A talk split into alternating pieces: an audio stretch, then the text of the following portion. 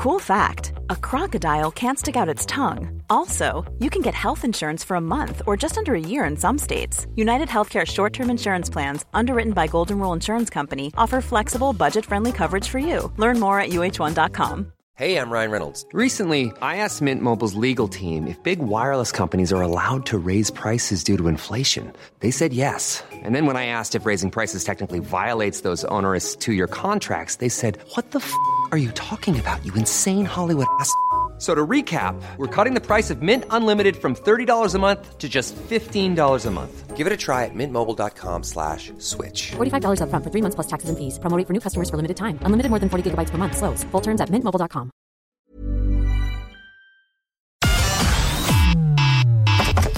Connecting to the big show. In three, two, one. When do we take control of our lives and our destiny? We're a small country, but we punch way above our weight. Like, I'm filming now at this stage, to be honest with you. I thought it was one of the hardest things to do. It was horrendous. We're the one for Cork and ready to talk. Can we just talk? Call 1850 715 996. Text or WhatsApp 083 396 96 96. Email opinion at 96fm.ie. The lines are live. Let's kickstart the conversation This is the Opinion Line with PJ Coughlan. on Cork's 96FM. Someone just said this morning to me, God, Catherine Martin will be the next Taoiseach if the Greens manage to get that proposal through about changing the opening hours and the licensing laws and bringing us all in line with the rest of Europe and the rest of the civilized world. Where if you want another pint at one o'clock, you can have another pint at one o'clock. Some people feel that way. Other people think it will be the worst thing that could ever happen to us. We'll discuss that uh, during the morning. We'll find out what is happening with the America's Cup because it's on again and off again and on again and off again and on again and off again. It looks like now a lot of people don't want it because, well, that would be like a reward for Simon Coveney for what's happened during the summer. There's also the fact that it will probably cost us about 150 million euro before a boat comes anywhere near it. So all that's being considered, and the organisers are kind of looking at us, going, "Lads, will you make up your flipping minds? Poo or get off the pot?" That's coming up in the morning. We've been finding out a bit more about what might happening with the Christmas opening. Actually, more places closed last Stevens's Day than we thought about. So all that we'll return to all of that during uh, this morning's program, and indeed anything else that's on your mind. You know where we are. 1850 715 996. We particularly love your WhatsApp voicemails at 083 396 96 96. Just record your voice message and pop it across to us, and that's another way you can contribute to the program. What we don't know at this stage of the COVID 19 pandemic, and good to see the numbers, by the way, good to see the numbers again on the wane a little. The averages are coming down. They're all headed in the right direction. That's good to see. But what we don't know just yet is what's going to happen with booster vaccines. We've been hearing for months now that people might need a third dose, particularly the elderly, particularly those who are immunocompromised or immunosuppressed, which, as we learned a long time ago, are two different things entirely. But there was a new report in the Lancet Medical Journal, one of the most respected medical journals in this part of the world, indeed, in the last few days, that vaccines that we have at the moment are effective enough. So there is no need for these boosters to go out into the general population. We seem to be quite divided on them at the moment. Let's call in uh, someone who's been a regular correspondent on the programme since the start of the pandemic, and always uh, a pleasure uh, to have him with us and to uh, pick his brain, as it were. That's Professor Kingston Mills from Trinity College. Kingston, good morning, and thanks for being with us again. Good morning, PJ. Pleasure. Now, what is the story, Kingston? Because the, the, the, the report in the Lancet would appear to tell us that, you know, people who are lucky enough to have good, robust health in general and have been fully vaccinated don't really need a booster. Would you agree with that? I, I would actually. I think that that article was mi- misrepresented a lot in the media. They, they, they, if you read the article carefully, what the people are writing, and two of them were ex-FDA officials, and others were eminent scientists throughout the United States. And the U.S. has taken the view that they're going to boost, you know, m- most of the population, um, which is a bit at variance with the rest of the world. Um, the UK have decided over 50s, mm-hmm. and of course Ireland has decided only over 80s and o- over 65s in, in long-term residential care. I think you know the, the, somewhere in between the UK and Ireland. I think my personal view would be it should be. I don't think healthy under six-year-olds, sixty-year-olds rather, right now need a booster. Um, you know, people that have that have an adequate immune response and responded well to the vaccine are going to be protected against severe disease, even against the Delta variant. They mightn't be protected against mild disease, and there are some vaccine breakthroughs. And you know, the latest data we have suggests that about 20% of all the cases we have daily are as a result of vaccine breakthroughs, but a lot of those don't get severe disease. So the reason we want to boost is to stop those vaccine breakthroughs. And they tend to occur in people that haven't responded so well to the vaccine. So people that don't respond so well are the older people where the immune system is weakening a bit as you age, people with, as you said, with immunosuppressive, um, um, you know, associated with a disease or associated with a treatment for a disease. Mm-hmm. So these people definitely do need to be boosted, and it would be really advantageous for them to get a third immunisation. Now, we, we read or and we heard a lot during the summer months that, that Pfizer, in particular, was aware of what it would need to do to the vaccine to, if if you like, um, take on Delta. Has yeah. that happened? Because we are we still giving out what you might call the original vaccine, or has any of them been upgraded yet to take on Delta? Well, that's a very good point. And the answer is that all the vaccines that have been administered are the same as the original vaccine. The companies, including Pfizer, Moderna, and AstraZeneca, and indeed Johnson Johnson, are all working on modified versions of the vaccine. But these have to be tested mm-hmm. and proved by the regulatory agency, and that does take some time. They don't have to go to the same level of stringent, huge phase three tests that originally went through because there's just a slight variation on the original vaccine. But nevertheless, they have to be shown to be safe before they're going to be approved again. So right now, Pfizer and Moderna, for example, what they've done, they, they've done small phase three trials with the original vaccine where they've given a third dose to people that already got two doses of the same vaccine. And they showed in those trials that they significantly boosted the antibody responses. These are the, the molecules that protect us from the infection. So three to tenfold higher in people who got got the third dose. And, and, and that means that you know some of the vaccines are struggling to cope with the Delta variant mm. and people that don't respond as well. But if you give those a booster, you make it a much better chance that they will be protected against okay. the Delta variant. Because there's no doubt that the vaccines are, are helping with, with the Delta variant. Are, are you saying to me there that, again, come back to someone who's in good, robust general health anyway and has a fairly well functioning immune system in normal times, if they're fully vaccinated, their system can handle Delta? Is that what you're saying?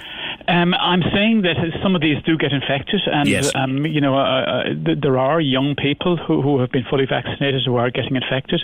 By and large, these people don't end up in hospital, and that's good news. Whereas the you know in the past, the older ones might have ended up in hospital. Um, so it does protect against severe disease, and it may not protect against mild disease in everybody. In fact, the efficacy is probably down around you know 80 something percent against even even um, severe disease mm-hmm. with the, with the Pfizer and, and, lower than that with with the AstraZeneca. But against against um, hospitalisation, the efficacy is still over ninety percent. Okay. But there still will be a small number, yeah. especially the older population that will have got um, two doses of the vaccine, who may um, get infected and who may end up in hospital. And that's the reason why we need to use the boosters to stop that. In the UK, as you mentioned, it's going to be everybody uh, over fifty. But I read that depending on what you're getting, you, you get a full dose of Pfizer, but a small dose of Moderna. What's that about? Okay, so in the original um, um, vaccines that were put on the market from Moderna, the dose was 100 micrograms.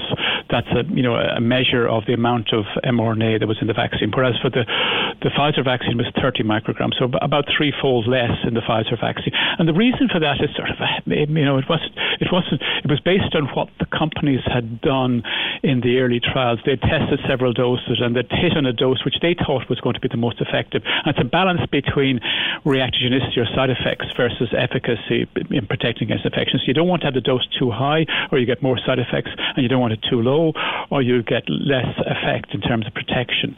So Pfizer hit on, on 30 and Moderna hit on 100.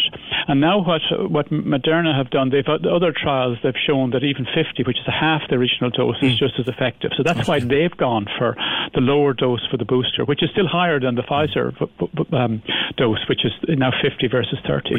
So I think there's nothing wrong with that. It's prudent. And, and very often, when you boost a response, you don't need a strong uh, vaccine as when you're giving the primary dose. So it all makes scientific sense. Because effectively, you're just reminding the immune system, hello, just reminding you. Exactly, and you're boosting those those T right. cells and B cells that do the protection, and smaller doses of the vaccine can do it as effectively as a larger dose. But yeah. for the primary dose, you know, the bigger the dose, the better. Yeah. In in earlier conversations with us on the opinion line, uh, Professor, you, you told me that you alone in your own inbox were seeing dozens and dozens of different pieces of research every day, which left, gave you great confidence that science was winning this race, and everything that de- that that COVID did, science was working to to counteract that. Is the research still at that high level? Absolutely. I mean, the, the amount of papers that are coming out on COVID 19 in general, whether it be in vaccines or in, in terms of treating the disease, is just tremendous. Um, and the ways of treat people who are unfortunate enough to end up in hospital and get severe disease now, the treatment for those is much, much more um, you know, honed and, and, and the, the, drugs that they're using, it's simple drugs like steroids mm. and antithrombotic drugs that are turning out to be very effective. And even some of the drugs that were used to treat arthritis and mm. other autoimmune diseases have been tested. Some of them have worked reasonably well, but others not so well. So the treatment for the disease has actually improved as well as the, as, the, as of course the vaccine. And the vaccine has been the huge success story. I mean, it's unimaginable that in 18 months we would effectively have controlled this pandemic through vaccination. I mean, it is an extraordinary achievement in science. Mm-hmm. When you got when you found yourself in hospital in the early days of this pandemic, the virus could ravage your body and do untold damage. And we all know of someone who unfortunately passed away, but eh, and not because of the virus itself, because of the damage the virus did to their body. We're much more effective now at preventing that damage, are we? Well, I mean, one of the big big issues that hasn't really been resolved yet is this long COVID, which yeah. is the um, the sort of the remnants of the infection that people have, and it's you know the older people, it's it's it can be pretty severe, very severe, and it can last for well over a year. Um, and in younger people, it's milder, but it can still be there. A small proportion, even even um, you know, uh, children the age of four to, to twelve can have a small proportion that can can have symptoms can persist for more than two months. Mm. So it is a debilitating disease, and it's not something that you really want to get, no matter what age you are and no matter how healthy you are. Are we any and closer to a vaccine for children then? Yeah, I mean, the vaccines are being tested right now. The same vaccines that are used in adults are being tested in the younger children. It's obviously been given to the 12 plus year olds, but it's it's also been tested in in in the 5 to 12 year olds, and it's highly effective. It seems in terms of inducing antibodies. We don't know yet the efficacy and in terms of protection yeah. against disease, but it's very likely to work very effectively in that age group. Because I guess realistically, it's it's where, where, where one place that it is rampant at the moment, Professor, is in the schools, and people Absolutely. are worried about that. You know, if you look at the numbers of cases um, right now in the Irish uh, system, in the last two weeks, there have been three and a half thousand cases amongst the five to twelve year olds. That's the highest number in any age group. Around it counts for around eighteen percent of all the cases. So that number, that percentage is going to increase as the other populations are vaccinated. So you'll see the the dominant um, numbers of cases will be in the, the five to twelve year olds in a few weeks' time. And is it again? You mentioned long COVID. Is it dismissive to say, well, children don't get sick, so that's okay? It is dismissive, I'm afraid. Um, some children get quite sick, um, a small proportion, and then a big UK study done recently showed that 2% of children um, have symptoms that persist for more than two months that get infected, yeah. and 4% have symptoms that persist for more than one month. And a lot of them are out of school, of course, yeah. and then their education is affected as a result. So, so you know, it, it's not a trivial disease yes. even in, in those in, in, those in that, in that age group. Question is coming from a, a listener, Professor, on boosters, and it's a good one. If you got AstraZeneca or if you got Johnson and Johnson, uh, what's the story with a booster? W- will you get a Pfizer or a Moderna? You would get an mRNA vaccine, a Pfizer or Moderna. Um, after some reluctance, it has to be said, um, and people like myself, you know, making noises in the media um, that you know the need to boost with mRNA vaccines. The NIAC have decided that everybody will be boosted with um, an mRNA vaccine, regardless. If, eventually, if they're going to get a booster, regardless of whether it was a an um, mRNA or a virus vector vaccine that they got in the first round of immunization. And which is good news because of the, the boost boosting effect, and the, the, studies in the UK and other places have shown that the boosting effect of the mRNA on top of the adenovirus vector really work very effectively. Yeah, heterologous, heterologous, heterologous vaccination. Yeah. I, I, I, will eventually get my head around that word. I've been trying, trying it for months. Initially, there was talk that we might have to, for vulnerable people, work this into the annual flu jab for many years going forward. What's the thinking on that now? Yeah, I think that's quite likely. I mean, you know, if you look at flu, I mean, flu varies each year, and we need an, an updated vaccine each year to take care of the latest variant. I think um, it's very likely that COVID 19 will be the same. We will probably roll it in with the, you see it rolled in probably with the with the annual flu vaccination. Hopefully, you know, a year from now, we won't be having this conversation because yes. COVID 19 will be part of the sort of the annual seasonal um, infection that we worry about, and we mm. just have a vaccine that's, that'll deal with it. That's the, the, the principle of endemic, isn't it? Yeah. Yeah. And and you know it'll just become um, a, a, disease that is another one that we you know on the list of, of diseases. But the really good thing is it's one of those diseases, unlike something like HIV or hepatitis C, where we don't have vaccines and are still an issue, yeah. um, especially HIV. Um, you know we, we have now um, um, a, a, virus that hopefully you know once once everybody that is eligible for vaccination gets vaccinated, it'll be under control and then the developing world has to be vaccinated, and that's the next big step to, to eliminate it, not just in Ireland and yes. Europe, but globally. And, and the WHO is very strong on that at the moment. You know, there's, it's kind of saying, look, forget your boosters, except for the absolutely vulnerable. Get the whole world vaccinated rather than boosting those in rich countries. Yeah, I mean, there's a very good case for that. Um, I think personally, I think that the you know the resources needs to be given to countries like India. India have a fantastic biotech industry, mm. pharma industry. They can make billions of doses of vaccines if, if given the resources. So I think that's what needs to happen. They need to be resourced to make, and and, and China can do it as well, and, and even in Brazil. So mm. these countries need to be resourced to make loads of doses. Did, did, I, did I read somewhere in the in the in the summer, uh, Professor, that actually India's got one of the biggest industries in the world for production of vaccine doses. They do. Wow. There's a company. There's two. There's two major companies, Bharat Biotech and the Serum Institute of India, which have a massive capacity, and they've even bought into the, recently into the into the European market. They've they've they've acquired vaccine manufacturing sites in Europe with a view to getting into the European market. So they're that far advanced. Hmm. I mean, people think that India is a is a backward country in terms of the biotech. It certainly is not, and, and areas of it are very very advanced and they have really got the, the wherewithal and the technology to, to make vaccines very effectively. Two, two more brief questions for you before I let you go. First of all, the horror story, and I guess you could watch enough documentaries and enough movies.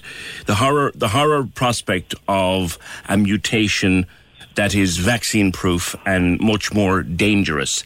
Yeah. Is that still out there? It is, unfortunately. There's a variant called the Mu variant, which is in now in 44 countries, including Ireland. Small numbers here, but in, in South America, it's spreading rapidly. In Colombia, it accounts for over 40% of all the cases.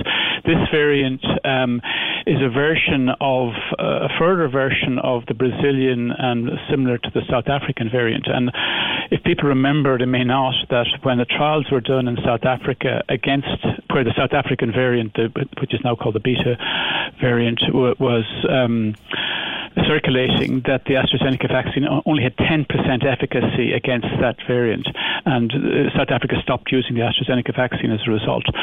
So that that that variant, the mu variant, is a is a, is a, a more insidious version of the South African and Brazilian variants. So it it is really going to be more tricky for the vaccine to deal with than the Delta variant. Now the good news is it's not as transmissible as the Delta, and that mm. that leads to suggest that it won't push out the Delta variant. Okay. That the Delta variant will still dominate. Okay. And lastly, this time this time last year, uh, mid September last year, NPHET were very worried about the situation that was developing with rising case numbers and people like you and I, when we're having conversations like this, we're very worried about the winter ahead. I think we can feel a lot safer and sleep a lot sounder in our beds now, Professor. I think so, yeah. I mean, look, the, the vaccines have been tremendously effective. There are still some unfortunate people who have been double vaccinated who, who've got infected, but by and large, most of those will not end up in hospital. And the others that are not vaccinated are taking a serious risk about not being vaccinated because you're putting yourself at risk of getting the infection and ending up in hospital. So that's for the older cohort that decided not to get vaccinated, and indeed the younger as well. So, so you know, my advice to everybody is go out and get vaccinated vaccinated. Um, and for the younger cohorts, I mean, it'll be interesting to see what the uptake will be like finally in the in the secondary schools. Hopefully, that'll be high. It's looking very good at the moment. Mm-hmm. I mean, we're heading for 90% of the entire population over 12 vaccinated. This is one of the best in the world. So Ireland has really done a fantastic job, both the health authorities and the public, in terms of buying into the vaccine because they see the benefit of it. And it is clear to everybody that the vaccine is the solution, along with, of course, the traditional methods of social distancing, wearing masks, etc. Mm. But, but if it wasn't for the vaccine, we would not be where we are now in terms of looking forward to a sort of a normal life again. All right. Listen, thanks as always for being with us on the opinion line. Professor of Experimental Immunology at Trinity College, Kingston Mills. Thank you, Kingston. Always a pleasure to have you on the programme. Can we just talk? The Opinion Line on Cork's 96 FM. With McCarthy Insurance Group. Call in person or call them now. They don't just talk the talk, they walk the walk. CMIG.ie. Cork's Gold IMRO Award winning sports show. Right, right here, right then. The score on Cork's 96 FM. Join me, Trevor Welch, Sundays from 2 for the best music mix and all the latest sport as we focus on a busy weekend of Gaelic Games action while in the Premier League, Man U travel to West Ham and Tottenham face Chelsea in a London derby. Right here, right then. Join Trevor Welch for the score this Sunday from 2 p.m. With Firebird Heating Solutions. If you're building, think of the Firebird air source heat pump with underfloor heating and heat recovery. See firebird.ie. Right here, right then. On Cork's 96 FM. I had rather a lot to get through at the top of the programme, so I said I'd keep this one till now. She's on air in half an hour uh, up on C103. But uh, congratulations are due to our colleague and friend from sister station C103, Patricia Messinger, who yesterday was inducted into the Irish Radio Hall of Fame. She's up there now with people like Gay Byrne and the great George Hamilton, who was inducted yesterday, and, and many others over the years. It is the highest honour that our industry in this country can bestow and well, well deserved uh, by Patricia, who has presented the same show on the same radio pro, radio station in the same time slot, heading up now for 31 years. So congratulations to Patricia and uh, on the induction into the Irish Radio Hall of Fame. Delighted for you. 1850 715 Yesterday we were looking at plans for Christmas in the supermarkets. To see this morning where Dealz have announced that they will close on December 26th on St. Stephen's Day. And we were wondering what the others would do. Did a little bit of checking yesterday. Dunnes closed on Stephen's Day last year and apparently have done so for a number of years. Aldi and Lidl both closed on St. Stephen's Day last year. In Tesco's, it was varied. Uh, some places closed or you operated shorter hours, others didn't. Again, with SuperValu Centra, depending on the location or the size of the shop, or, or indeed who has the franchise, they varied whether they opened or not on St Stephen's Day, and the same with Spar. But the big names, Dunnes, Aldi, Lidl, all closed last year on the 26th. Dealz have announced that they will, and Tesco haven't announced any plans, but last year uh, they were varied. And again, we're asking you the question do you think that they should all close on St. Stephen's Day? Beaumont Drive in Blackrock, bit of traffic or travel news. Beaumont Drive in Blackrock closed until midday. There are roadworks there. A few comments coming in about vaccines and about COVID. I'll hold them because your newspapers are full of another story today Someone said early this morning, Catherine Martin will be Taoiseach if this happens. I, am not too sure that's the plan, but we'll see. The Green Party are behind a plan, and Catherine Martin, Minister for Uh, arts and Culture and Entertainment and whatever you have in yourself, she is bringing forward a plan to change our licensing laws in a dramatic fashion, to give us the kind of open ended licensing laws that we see in other countries. I've long since said that we have some of the most restrictive licensing laws in Europe in this country. The idea that we must all be closed and thrown out of the. At the moment, it's 11 o'clock, seven nights a week. That's all due to change, I know, at the end of October when we go back to normal times. But it's half 11, Monday to Thursday, half 12, Thursday, Friday, 11 o'clock Sunday all year round. And then you have the nightclubs, they need to get special exemptions. If your local pub wants to stay open for something like a jazz weekend or whatever, it has to get a special exemption. Catherine Martin wants to change all that to modernise our, our drinking uh, and licensing laws. Uh, Green Party Councillor in Cork is Oliver Moore and joins me now. Oliver, good morning to you. Good morning, PJ. Yeah, um, it was it was yeah. While you're introducing it, I, I, was listening to, to you know just talking, for example, about you know opening hours of, on on Stephen's Day, and it actually reminded me it's it's kind of the same issue. You know, like when I was young, you know, nothing opened on Stephen's Day, nothing opens on Christmas Day. But times have moved on, yeah. um, and these these kind of questions now are, are just it's the same question: what do you want to do at night time, and also what do you want to do at, at Stephen's Day? And it's it's it's no longer kind of a kind of a monolithic culture that we have. That actually we we need to have kind of a, a kind of a broader experience, and we need, we need to support. Yeah. Um, more ideas about what happens. Well, I've said for years that I think, and from, from what little bit of travel I've done, I, I, think our licensing laws are among the most restrictive in, in Europe. The idea that if you if you fancy a pint at nine a.m., why would you? But if you fancy one at one a.m., there's no issue in most other parts of, of Europe. What does what does Minister Martin want to do? Five a.m. is being mentioned. Surely she doesn't want to keep all the pubs and nightclubs open till five a.m. Uh, it, it's actually it, it, so I, will roll back a little bit here because what where all of this has come from is um, there was a task force set up this time last year to look at the whole issue of the, the nighttime economy, um, which should be about more than just pubs. It should not be just about going out and, and, and drinking as much as you can before before closing hours. It it should be about supporting a whole range of activities in, night, in nighttime. And so this report came out yesterday. It's got 36 recommendations in it. Um, changing the licensing laws is, is one of them, but it also it's about encouraging a kind of a, a broader picture of things to do at nighttime. So you know, pubs are there. They're they're they're a mainstay of the Irish nighttime economy. I don't see them going anywhere anytime soon. But this the sort of things inside there is to do with changing all of the laws, all of the regulations around the nighttime economy so that it supports other things. So, for example, supporting your late night cafes who might want to sell a drink at the same time, um, but that it, it, wouldn't be off the same the same go as a pub.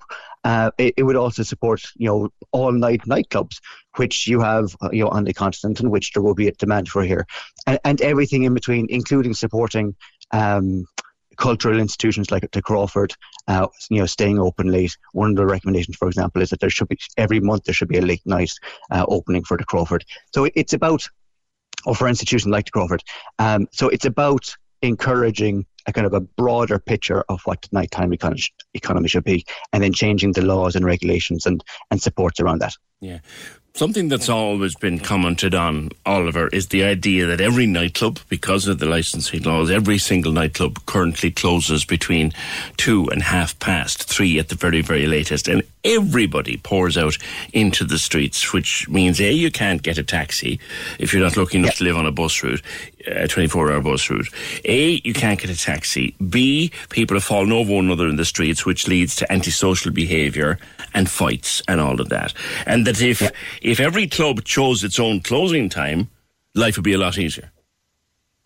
I, I, from a lot of different perspectives, I think you've touched on it there. One is transport, but just before I get onto the transport thing, it also encourages a, you know, a, a very kind of single-minded view of what the nighttime economy should be. Um, and a, a, very single-minded view. You know, I, I've often been in a kind of a, a, a, late bar and felt like going home at one o'clock. But sure, you don't go home at one o'clock. Two o'clock is going home you know, and, and you know, it encourages people to stay out often longer than they than they should or otherwise would want to.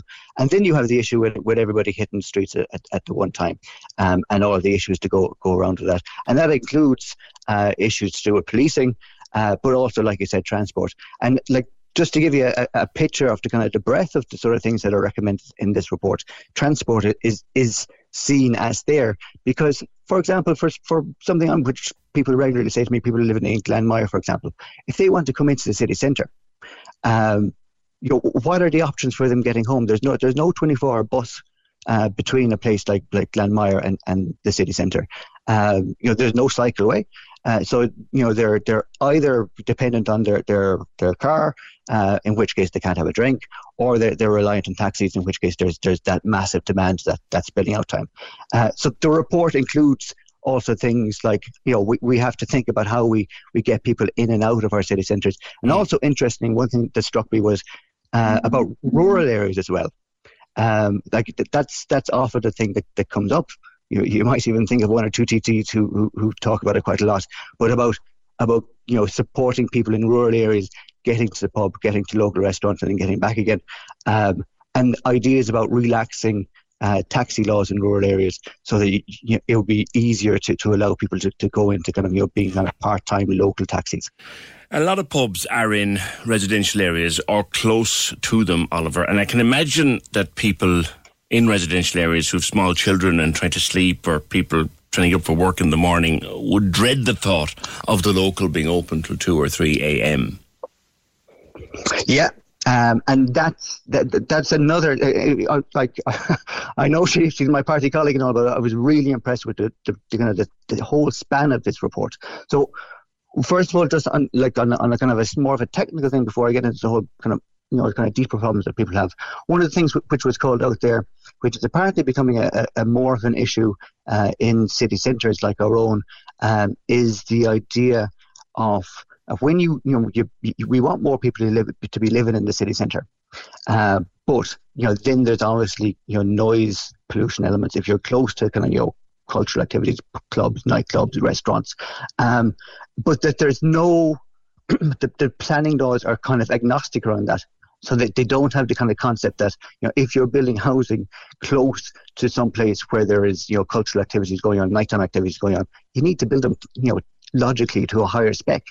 Um, and what happens, in, or the experience from other cities, uh, when they start, you know, you know, bringing people back living in the city centre, is that this then has a negative effect on uh, the nighttime economy because you get a lot, a lot more complaints. So part of our planning laws need to be reformed mm-hmm. so that if you're living close or if, if you know for, for new residential areas built close to existing areas, they need to have that they need to have that kind of extra layer of sound protection.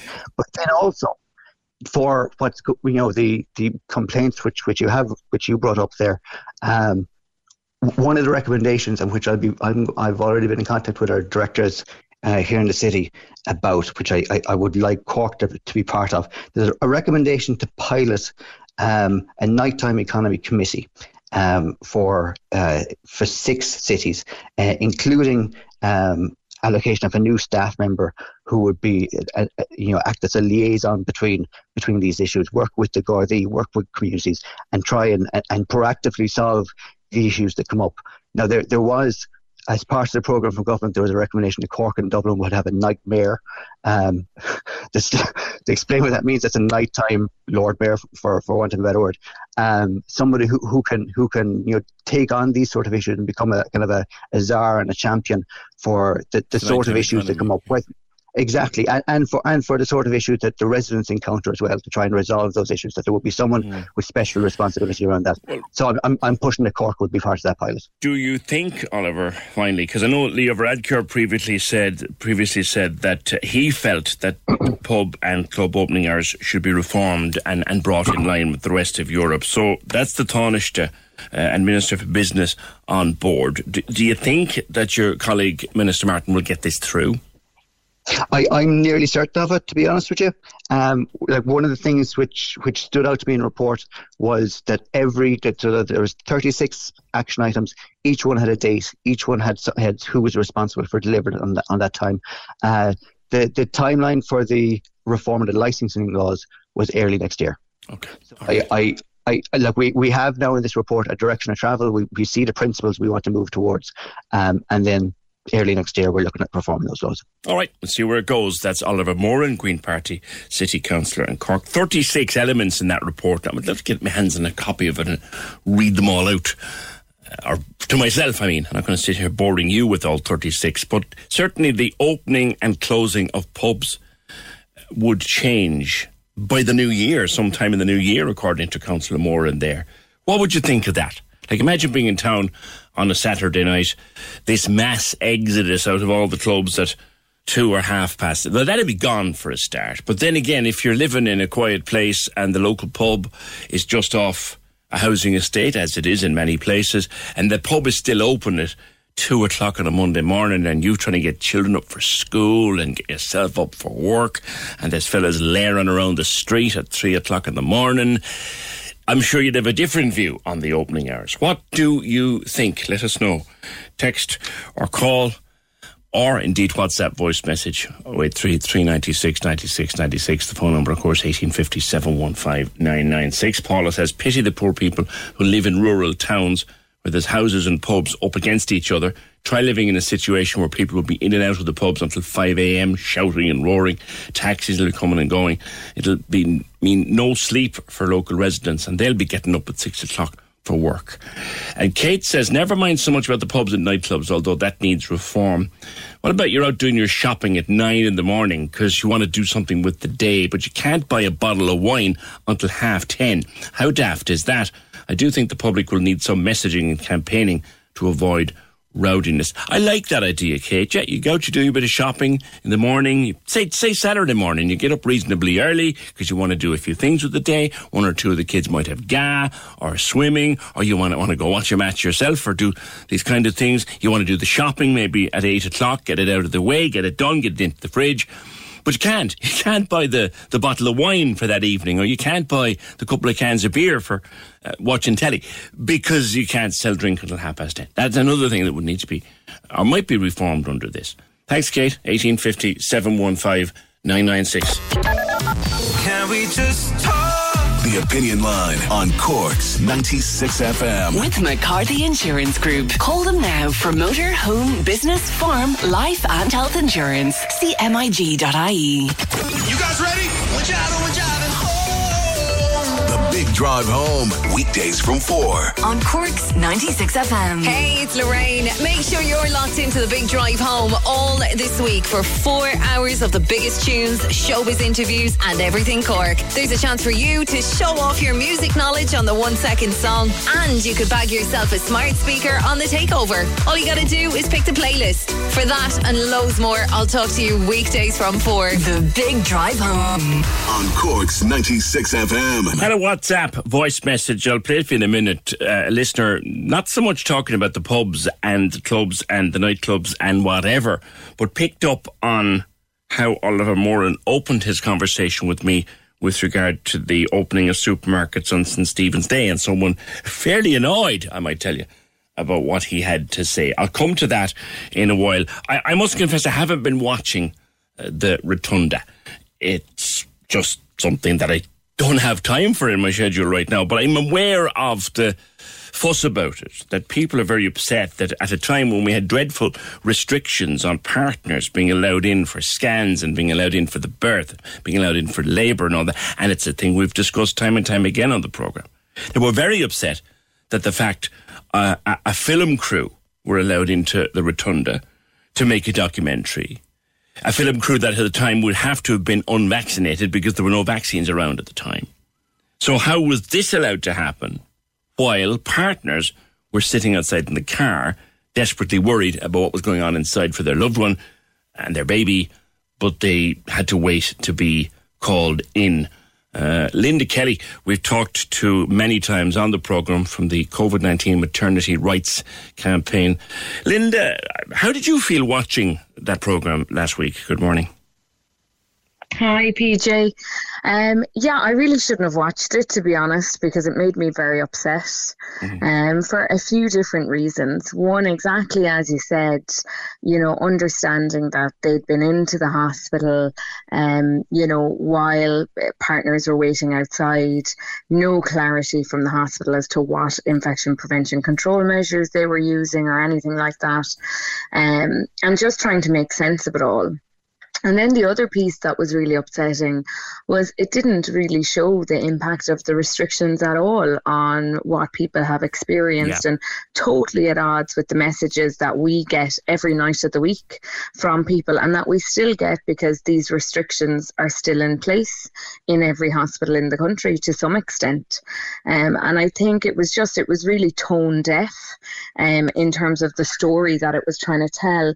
But ultimately, you know, how the management of the hospital could square away allowing a TV show in to make a documentary, which is ultimately for entertainment purposes and ultimately to generate revenue for RTE, but yet they couldn't find a way to allow one partner mm-hmm. in for one person like it, wasn't a first in the genre. I mean, there have been many, many documentaries like this, and and to be fair, when they're made, they're made well, and I'm assuming that proper consent protocols are followed, and that everybody is giving their full consent to being part of it, and all of that. I just think, like you said, it was at the time and the, and the back, background situation that A wasn't reflected and B that it happened at all. You had an event last night, I think, called the Real Rotunda. How did that go? It was a Zoom meeting. It was a Zoom meeting. We had over 175 people with us for the hour. Hugely emotional, PJ. Women from across the country, Rotunda patients and not.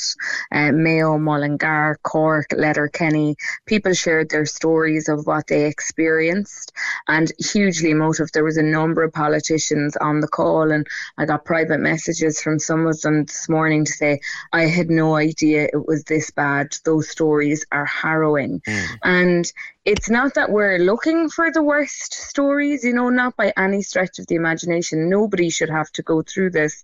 But the reality is, is that now at this stage of the pandemic, when we know 90% of the population are vaccinated and you can pretty much go about your business as, as freely as you want to, uh, apart from, you know, some element of mask wearing, and we still have these restrictions in the maternity hospitals, they're still in CUMH, and people people want to move on now and they want to revert back to pre pandemic access for one nominated partner. We're not talking about aunties, uncles, you know, mm. grannies. We're not talking about that anymore. We're talking about one nominated support partner for every person attending the mm. maternity services. That's the minimum of care that women should be expecting. Even even coming back to, to point out again the fact that the Taoiseach has said he doesn't understand why the restrictions are still in place. The Minister for Health has said there's no reason, according to his advice, that there should be restrictions in place. And what's more, you know, Dr. Holohan, the Chief Medical Officer, has said there's no good public health reason for restrictions to still be in place. Now, they do leave it down to the individual hospitals and the individual boards of management. But when everybody is saying there's no need for restrictions to be still in place, you wonder why they are. Exactly. And like we've had two meetings now with the HSE at this stage, PJ, and we still don't have a clear answer to that question. You know, progress is being made, but it's it's not going far enough and it's not moving fast enough. So we have another meeting with the HSE on the 29th of September. Very much, you know, the only agenda item is how do we go back to pre pandemic access and how do we do it safely? Six hospitals in the country have done that mm. um, and have done it safely. So it's really about bringing the other hospitals up to that standard. But also, PJ, we, we've called a march now and a protest for the 6th of October. We announced that last night because we feel that there really isn't enough priority being put on this by the Minister for Health, who, you know, is very good at discussing the issue in the media and saying he wants to see the restrictions end, but he's not doing enough to actually action that. And so we'll be protesting at one o'clock on the 6th of October outside Leinster House. I hope it doesn't come to that, I really do. But at this stage, given the indications we have from the HSE, I think you can expect to be talking to me again mm-hmm. closer to that was, time. Was leaving the autonomy with the individual hospitals wrong? There's always an element of local hospitals have to make local decisions, particularly, and we've said this before, you know, if there's an outbreak in CUMH, obviously they'll have to put in place, you know, a particular set of restrictions at that particular time. But ultimately, you know, the hospitals are all funded through the HSE. The HSE reports to the minister. And when they're talking about local autonomy, it's not their intention that hospitals would diverge so much from the national mm. guidelines as they are. That's not the minister's intention. It's certainly not the intention of the um, head people in the HSE who we meet with who devise the guidelines. You know, there is a clear expectation mm. from HSE nationally that the hospitals follow the guidelines. Linda, is it time for women's health and particularly, you know, health surrounding pregnancy and, and motherhood and that kind of thing to be represented at the cabinet table or at least with a devoted and dedicated junior ministry? Absolutely, PJ. I think it's really clear so many impacts uh, that we've seen during COVID. I think you can draw a line directly back to the fact that there isn't enough women represented at senior decision making tables. And when you look even just at the cabinet subcommittee on COVID, it's six men. And, you know, it there's they're too far away from the lived experience of actually going into a maternity service to prioritise it. And that's what we've seen, you know know, it's mm. we're how long now? We're almost coming up to the two year mark. You know, we're of the pandemic. Well, mean, one member of that COVID committee is Michael McGrath, who has seven children, so he's not unfamiliar with, with maternity hospitals. You know what I mean?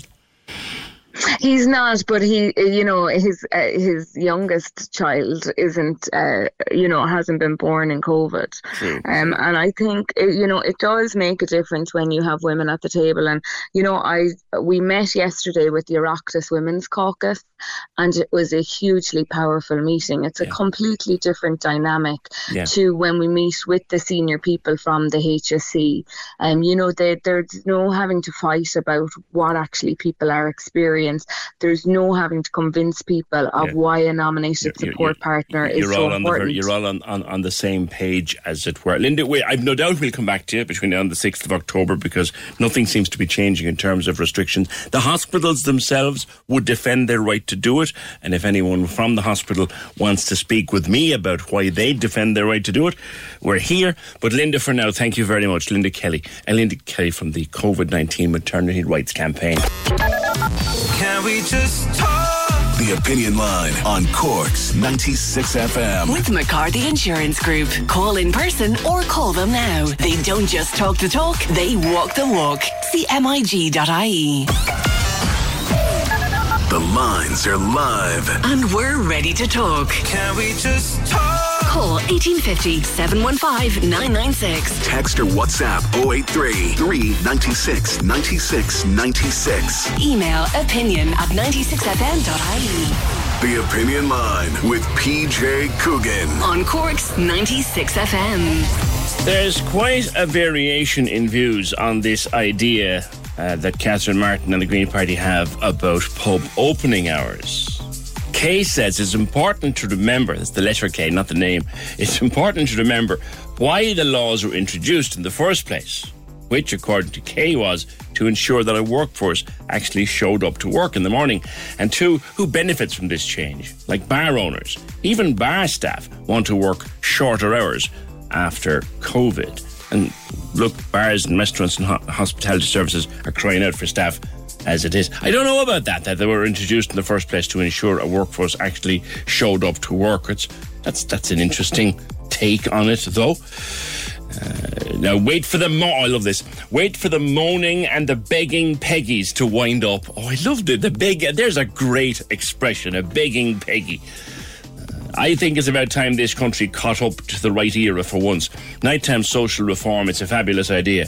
I don't see locals staying open midweek until 2 a.m., but certainly a great option at the weekend. You can't please everyone, but I do wonder what age group the complainants and moans will come from. Maybe from those who've just forgotten how to live. A nightmare indeed, says Tig. Are they daft or what? Are the Greens now running the asylum?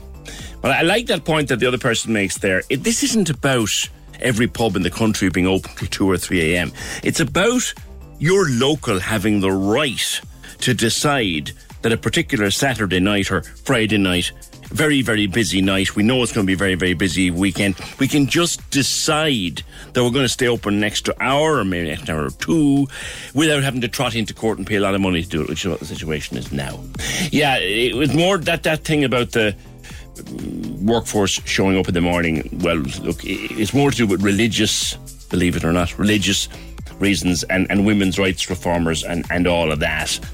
Uh, 1850 715 996. I want to talk about multiple sclerosis and its effect on people during the, the pandemic and how multiple st- people with multiple sclerosis have actually quite enjoyed working from home because it w- took the stress of dealing with their disease down a notch, which when you have multiple sclerosis, stress is a big thing for you. Going to get to that in a couple of minutes, but I promised I'd bring you this. When, when Oliver Moran was on talking about the possible reform of licensing laws, he, he started by commenting on the opening hours at Christmas. And I had just been through the list of places that will were closed last Christmas on St. Stephen's Day. That was Dunnes and Aldi and Lidl all closed on St. Stephen's Day. Some Tesco's did, not all. Uh, some SuperValu and Centras did, not all. And again, the same with Spar. And this year, Dealz has announced it will close on St. Stephen's Day. And to paraphrase what Oliver Moran was saying was, he said it's an interesting conversation because at a more secular time, we're still worried about should we all be closing down on St. Stephen's Day? Should the, should the pubs and the shops be open on St. Stephen's Day? And he was making the point that, look, in, in 2021, you know, we've, we've all got choices that we can make. That's what I was kind of taken from what he was saying. He, he seemed interested, very taken aback by the fact that people were so interested in pubs and soup, our supermarkets closing on St. Stephen's Day. It prompted this response on WhatsApp. Does Oliver Moran not think that those who work in the industry serving the public in shops and supermarkets deserve some time off with their family at Christmas? On Stephen's Day and on the day after? It's appalling, absolutely appalling to think that we're going to lose any sense of family in this country because it's already gone and you've got to look to the Lidls and the Dunnes and say, yeah, well done stop being greedy. They don't. I just think it's appalling. The shops will have been opened for hours extra in the build up to Christmas. Nobody needs anything on St. Stephen's Day in a grocery perspective. I can't say I disagree with much of what she says, I have to say. I've often wondered why would anyone go into a shop uh, early on St. Stephen's morning for a sale? Like, not like there's new stock in it. It's the stuff they couldn't sell two days ago. Anyway, we'll come back to it.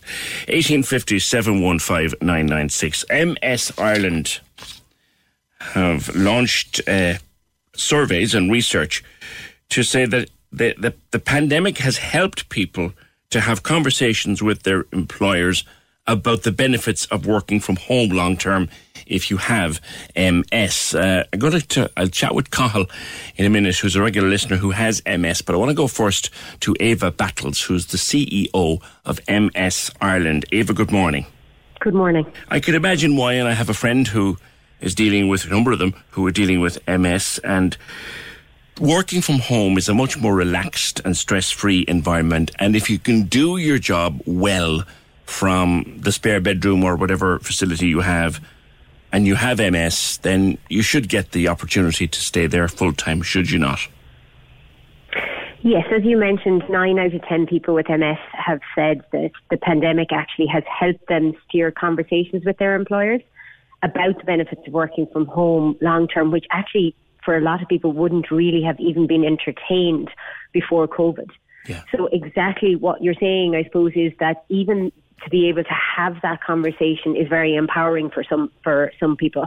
And also now, I think what has happened is employers have seen, even though they had no choice for some places, employers have seen that people are able to work from home. People are very productive when they work from home. People are able to adapt their working schedule, whether it be in the morning, the afternoon, the evening, whatever suits them, mm. to ensure that they can get their work done. So I think that's been a very positive piece for people with MS and, and lots of people in general in relation to absolutely being able to have that conversation with their employer. I have a friend who's living with MS and, and coming to terms with it. And one thing he said to me recently was stress is a problem. Like his, he obviously has daily things to deal with from his MS, but on a day, if he's stressed, his physical mm-hmm. limitations are worse until yes, he can get rid of that stress. Yes, it's very clear. Stress can be a trigger for many people living with MS and it can amplify and worsen your symptoms. So that is, you know, that is absolutely well known. And obviously, the, that whole piece then of actually carrying your diagnosis and maybe not telling your employer how much that puts a stress on on you as an individual. And as you've said yourself, just just even trying to function on a daily basis. If you are stressed, there is a, probably a higher likelihood that your your symptoms will be amplified and worsened, and obviously that then mm. is a vicious cycle for somebody. How many people with MS Ava, particularly in the early stages, are keeping that from their employer for fear of what might happen in their job? Actually, what we found in the research was that 85% said that they have actually told their employer. Right. Um, and I think that that's a very positive sign, but also from talking to a lot of people with MS, you we do find that that obviously all comes down to the employer and how open the employer yeah. is and how much the employer has I suppose, uh, shown and given a, an environment where there is an open dialogue possible with the employer. Because for a lot of people, if, if you look at some of the resources that we have on the website, some of the people with MS who've spoken themselves talk about how important it is for the employer to shift their mindset that's what they're looking for. They're looking for the employer to just understand yes. what it is MS is. And it's that understanding is the first piece, just that understanding and empathy is the issue that impacts so much on their working life. And then what they're saying, what people with MS are saying is, you know, that sense of relief that, and they've described it as liberating to tell their employer because it's a huge relief to get off their chest. And that's the words that people use. It's that mm. ability to be able to talk about it, to be able to have that conversation with the employer. Because it, it, like the reality is work is a very important part in many in all of our lives okay? It helps with our self-esteem our self-worth people often, you know, will say to you how important it is that they work, that they can contribute to society. That's how people describe how important it is to work. And also, we all know the workplace is a very significant part in our life, whether it be on a daily, weekly, or a yearly basis. It's where we spend an awful lot of time. Mm. So it is extremely important then that we would have that ability to have those conversations with employers because, as you mentioned, that whole stress, carrying that, um, what impact that has on our bodies, and how important it is to be able to have those kind of open dialogue with the employer. Yeah. Okay. And I'm, did, did you check in your in your research how many people, if given the choice, would stay at home permanently? Stay at home permanently or work from work home from home permanently. Work yeah. with all huge percentage. Yes. And actually, it, what's interesting though is there's a mix for people. People want the social engagement yeah. in their work, but they want the flexibility. If there was one word that comes out quite a bit is the flex, being flexible. So it's that ability to be able to, for example, not have to be in work for nine o'clock in the morning with rush hour traffic. Now, a lot of this obviously we're talking about is the pre-COVID world that we were living in. So, you know, maybe that flexibility to start work at 10 o'clock where they didn't have to fight with traffic or the ability to have some rest breaks during the day. Because for a lot of people as well, you have to remember they like the social interaction of their working environment. So it's just that flexibility yeah. to know, okay, you know, I can have time off for my appointments, I can come in that little bit later. Mm. That's really what people are looking for. Or you can say to your boss, your colleagues, look, I'll be at home for the next couple of days.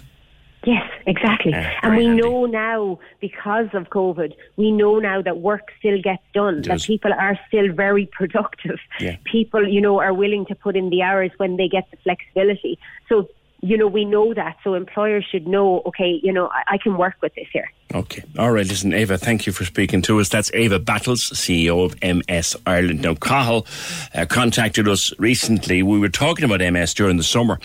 Uh, and uh, Cathal has been living with it for, for quite a number of years now. Cathal, will you hold on for me till I clear a break and we'll have a chat? No problem, PJ. Good man, thanks. 1850 715 Can we just talk? The Opinion Line on Cork's 96 FM. With McCarthy Insurance Group. Call them now for motor, home, business, farm, life, and health insurance. CMIG.ie. Interesting alternative view on maternity restrictions, which I will come to. But it, a lot of people will be annoyed by it. But it's a view and it's out there. Let me go uh, to Cathal. Cathal, you, you, you, you started getting symptoms very, very young. Good morning. Yes, good morning, PJ. Uh, good to talk again. Yeah. yeah, I started getting symptoms uh, when I was 17 years of age. Uh, I was actually swinging off the back of a chair in my leaving cert class uh, when I was doing my leaving cert. And I remember looking at one of the fluorescent lights and I just closing one eye and opening the other. And I noticed that there was a difference in the coloration in one of my eyes. Right. Uh, over the next couple of years, uh, I started to get sort just to sort of talk about when my body temperature rose for whatever reason, I started to get what I was sort of classified as white noise in my eye. It, it started going, so I started losing losing vision in one of the eyes. Right. Um, and then not long after that, I started to get uh, a numbness in my leg, and of course, then I started getting uh, bladder issues. Now that I started sending uh, doctors down a rabbit hole. How quickly did all this happen? So that happened over three year periods. Now, what was happening was I sent the doctors initially down the rabbit hole because when I started getting bladder issues, being a young fella at that age, uh, that was a big problem for me. So I started going more urology than anything else. Unfortunately, uh, of one of the uh, sort of uh, sort of investigations into the bladder issues, I had a cystoscopy done, and I got an infection which rose the body core temperature, which then made me lose my eyesight, and I couldn't walk. So quickly went from urology to neurology. And of course, then the, then the, the neurology stuff started, lumbar puncture, and then I was diagnosed with MS in '93, which was 28 years ago. Right. So you were 21. Yeah, I just turned 21 in the August, and I was diagnosed in the October. Getting that news uh, a couple of months after your 21st birthday, that that that's Yeah. a bit devastating, isn't it? It, it was because, like uh, MS, it, it doesn't take any prisoners, you know, and it, so it seems to come into people at a young age uh, when they're just starting off their working career. And that's what was happening to me. I'd already started my cadetship down in the RTC in 1990. Um, I was starting to do, I was in the Merchant Navy. I was starting to do my tickets. Um, and I remember getting told at the end of the bed in, in Beaumont uh, by an intern, and he told me that I'd MS. And I said, okay. And my first question was, am I going to die? Because I didn't really know much about it. And he goes, no, you're not. And I was more or less told, put your legs up and don't do anything. That's what I was told. I remember my father came in to me and I told him I, I was sorry. Um, and uh, when the mother comes in to see me later on that evening, make sure she's not crying. So what happened then? A couple of days later, uh, there was really no medications back in that day. It was sort of here's your steroids and get on with it. Were you scared? Um, yes. Initially, I was, I was scared, but I think about four or five days after the news, I uh, mentioned to my dad. I says, "Listen, are you doing anything uh, on Sunday?" He goes, "No." I says, "Can you drop me back down to Cork?" And from there, I didn't say anything. I just went on about my business, my, finished my cadetship, did my tickets in the Merchant Navy, um, and kept on going. Um, in '96, then I moved from the Merchant Navy into offshore oil, offshore oil and gas in the North Sea on the oil rigs. Now, Crikey, you went on the oil rig with MS. Like, that can't have been easy. Or was, like, had you day to day symptoms then, or was it just that it would flare up now and again? Were you able to, No, no, to conceal it? No, no, I, I can say I, I lived a double life for 26 years, PJ. I concealed it. Uh, so I, I had the numbness was always there, the bladder issues were there, and the eyesight was there. Uh, but I was able to conceal it. I was very economical with the truth on many occasions. Um, of course, when I went for medicals, I passed them with flying colours because I prepped myself for them, both psychologically and mentally. And I'd go through the medicals. I used to do the uh, helicopter underwater escape training in the pools, you know, for going offshore life. That was, and I passed that with flying covers. But the thing is, I'm good in the water. You must have been I'm like- extraordinarily fit then, were you? Uh, well, I wouldn't say I was extraordinarily fit. I, I, I, I like water, but I'm yeah. like a baby giraffe when I get onto dry land. So okay. I think it was just one of them things, you know. So so the legs don't work on dry land, but uh, in water I'm okay. Of course. Um, um, and then after that, I remember my neurologist sort of was giving out to me because at the time, you know, MS was a case of put your legs up, don't do anything, don't stress yourself, don't overexert yourself and I wouldn't listen to him. He was trying to get me to finish on the oil rigs in the North Sea. I think in about '98, um, I'd gone for a consultation with uh, Dr. Brian Sweeney down here in Cork, and um, he asked me, oh, you know, we're talking. He says, "How's things?" And I, just told him that I'd finished work in the North Sea, and he was delighted with that. But I says, uh, what I what I have done is I've taken up work in Brazil instead. So um, he just sort of he just sort of, he just sort of said to me, okay, just get on with it, and that's what I did for for the, for the rest of the time up to a couple of years ago when I actually told my employers that I had MS. Did uh, it come to a point? Last four, did it come to a point? In Angola. Sorry to cut across you. It's just the okay. single. Uh, the single. You were in, in, Angola. I was in Angola for the last fourteen years. Yeah. yeah. What doing? What? Working on the oil rigs. Okay, and did it come to a point medically, or did you just decide I I I better tell my employer here? What, what, how, no, what? No, it's so. So what happened, PJ, was uh, when we were out on the rigs, um, a lot of people, you know, what we have to do sometimes if it's bad weather and we can't be lifted down onto boats with the crane, we, we have to transfer across ladders. And there was a, a guy that was a pilot. Uh, he brought the tankers into us, and he, he was physically fit. That he did sort of transferring onto small boats from the oil rig on a nearly day to day basis. He actually got thrown over the side, broke his ribs, punctured his lung, was in hospital for a while. And I sort of, at that time, I'd sort of thought to myself, well, you know, maybe I've I've uh, done this, you know, maybe I've just been lucky, and I just. A lot can happen in the next three years, like a chatbot may be your new best friend. But what won't change? Needing health insurance. United Healthcare Tri Term Medical Plans are available for these changing times Underwritten by Golden Rule Insurance Company, they offer budget-friendly, flexible coverage for people who are in between jobs or missed open enrollment. The plans last nearly three years in some states, with access to a nationwide network of doctors and hospitals. So for whatever tomorrow brings, United Healthcare Tri-Term Medical Plans may be for you. Learn more at uhone.com. It's that time of the year. Your vacation is coming up. You can already hear the beach waves, feel the warm breeze, relax and think about work. You really, really want it all to work out while you're away. Monday.com gives you and the team that peace of mind. When all work is on one platform and everyone's in sync, things just flow wherever you are. Tap the banner to go to Monday.com. Jewelry isn't a gift you give just once, it's a way to remind your loved one of a beautiful moment every time they see it. Blue Nile can help you find the gift that says how you feel and says it beautifully with expert guidance and a wide assortment of jewelry of the highest quality at the best price. Go to BlueNile.com and experience the convenience of shopping Blue Nile, the original online jeweler since 1999. That's BlueNile.com to find the perfect jewelry gift for any occasion. BlueNile.com. Decided, you know, I would never pass a red face test if I got injured and during an investigation, what was wrong, and they found out MS. So I just had to sort of be true to myself and be true to the company. No, what's what's a red face test?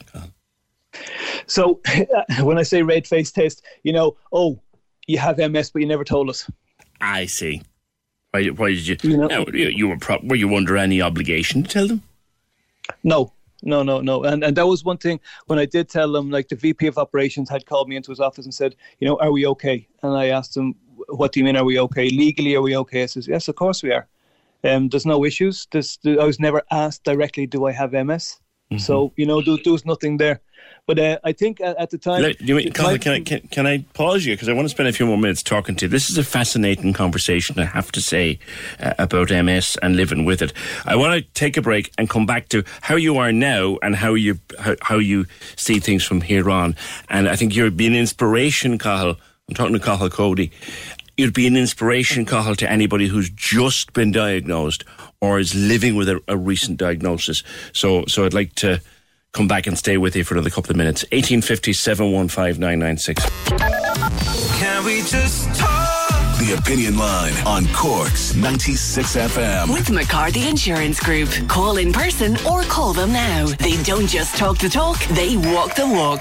CMIG.ie.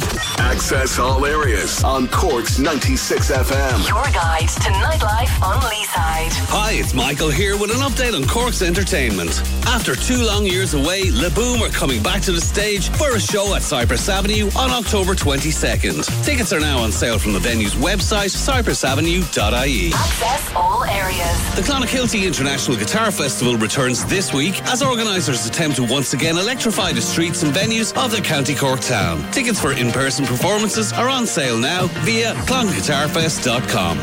Access all areas. Feel free to let us know at Access All Areas if you have a show, play, exhibition or gig coming up or any live streaming events by emailing us here at aaa at 96fm.ie. Access all areas. Your guide to nightlife on the side. On Cork's 96 FM. So I'm talking to Cathal Cody, who's a regular listener to the Opinion Line, about his life with MS, diagnosed at 21 after he got the first symptoms around the time of his leaving cert, but having been diagnosed at 21, he went on to leave the merchant navy and to work on the oil rigs in Brazil and Angola and other strange parts of the world like that.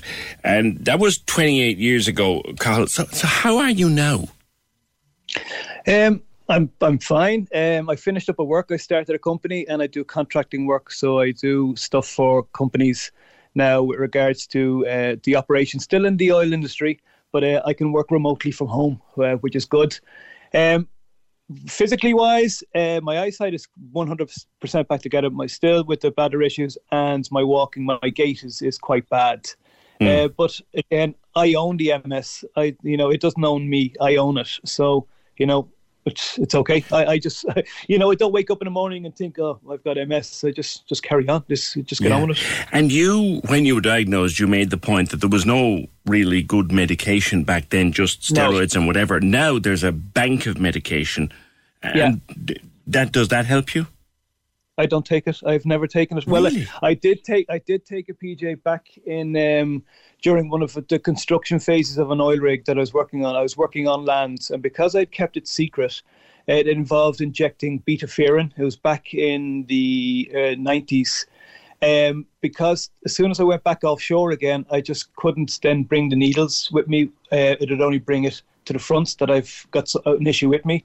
So I said, instead of me wasting it, you know, somebody else would probably benefit more out of it. So I've never taken a medication. My work has actually been my medication, you know, I see. because it's kept me busy and strong Yes. and focused. Yes. Now, before I finish with you, I think you would be inspirational to, and that's a much overused word, but I'm using it anyway, to someone who is dealing with a recent diagnosis or has a loved one dealing with a diagnosis. I have a friend myself in his in his mid forties who was diagnosed a number of years ago, and and you know what what what advice would you give to somebody who has MS and is living with the reality of MS? So again, MS, you know, it does. It's, it's not a case of one shoe fits all because MS, you know, it, it sort of comes into people in different ways, whether physically, mentally, or, or, or psychologically. You know, it's you know, don't don't dwell on the MS. You know, I, I I'm a firm believer that you know if you're strong-minded, if you get a weakness, if you fall over, you know, laugh. You know, it's it's it's a case of just live your life. You know, MS isn't a, isn't a death sentence. You know, you can get by. And again, I'm probably an exception to the rule. But again, you know, my neurologist, uh, Dr. Sweeney, will always say to me, he says, you know, he's asked me, do I want medications? I said, no, I don't. He says, you're probably right. He says, your mindset is in the right area of dealing with this issue. Yeah, well, I think that's a very important message. You know, keep your mind healthy and it helps your body to stay healthy. Yeah. All right. Listen, Cathal, a pleasure to speak with you and may you have long life and good health uh, with, the, with the MS and uh, good success in whatever you choose to do. That's Cathal Cody, 1850 715 996. Developing story. Developing it's on and it's off and it's on and it's off and it's on and it's off. And I'm talking of course about the America's Cup. Now there were three in the running. Cork Spain and Saudi Arabia were in the running for the America's Cup in 2024 it looked as if Cork it was Cork's to lose was one of the headlines in the last few days. But the government will have to put some hefty money up front to, to nail it down. And last night it was looking as if the organisers were, going to say, look, go on, lads, forget it, forget it, and go back to the other two and see could they take it instead. It looked as if Cork was out of the running yesterday. We don't actually know this morning. Eoin English from the Examiner was tweeting early this morning that there could be another development to come. We really don't know where we are. Uh, but Niall Hawes is the Commodore of the Cove Sailing Club. Niall, good morning to you. Morning, PJ. Can How are you, you? can you add, add, add any more to this uh, uh, from what you know? Um, well, t- I thought it was more or less dead in the water from what I was reading last night. Um, that the members of the cabinet weren't happy with the um, the costings coming out. But yeah. to be honest, from what, this has been going on since January, so I think you know people asking for more time to look at the costs is a bit ridiculous. They had plenty of time to look at it. Uh, it- it's frankly looking embarrassing now that you know Team New Zealand were, were willing to uh, announce us as the preferred bidder today. Uh, and now have to go back to the drawing board, or there has to be another decision from government to say that we are going to go ahead with it. You know. I suppose you have to look at the fact that we'd probably have to put the bones of 150 million on the table before we can spot a sail coming over the horizon. And we have to build hospitals and schools, and we have to fill childcare places and build houses. We've a lot higher priorities for that money. Absolutely, PJ. But I mean, in order to build the roads, we need, you know, we need to build roads as well. There was 150 million euros worth of infrastructure in that bid out of the 200 million. Uh, things like upgrading the Fota Road, uh, new bridge at Belvelly. They were going to electrify the Cork Cobh railway line. These are all things that were planned in the government strategy for I think it's 2040 anyway, but they're being brought forward to to boost uh, the the bid. So I mean, really, it was only 50 million of um, kind of upfront fee, of which they'd get back a big return. You know. Another argument being made was this was an awful lot of money to be spending on what's effectively an elite sport. Now, anyone who knows about the size of world events, like, is it true that this is third only to the Olympics and the World Cup in, in terms of the size of an event? It would be absolutely. It's it's the third, or sorry, it's the oldest sporting trophy in the world. Um, it's come on leaps and bounds from what it used to be. It used to be two rich lads with the biggest boat, and they'd sail a couple of miles off the harbour, and nobody saw anything. Whereas now it's very much a spectator-driven sport. The boats are fantastic. The technology is, you know, it's it's it's inspired by Formula One in some respects. Um, and it's all about close racing and the spectators being close. I mean, it's it's not an elite sport. I mean, you pay a couple of hundred quid to go and watch um, Manchester United play Liverpool, whereas it'll be free to watch this.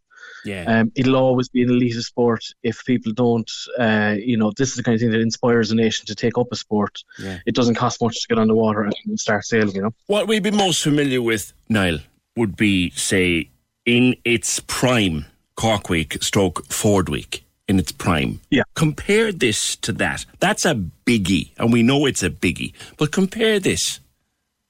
That would be the equivalent of um, Ramblers playing on a Saturday night versus the World Cup final. Get You know? away. And we That's- all, and we all know big. Cork Week was. Like.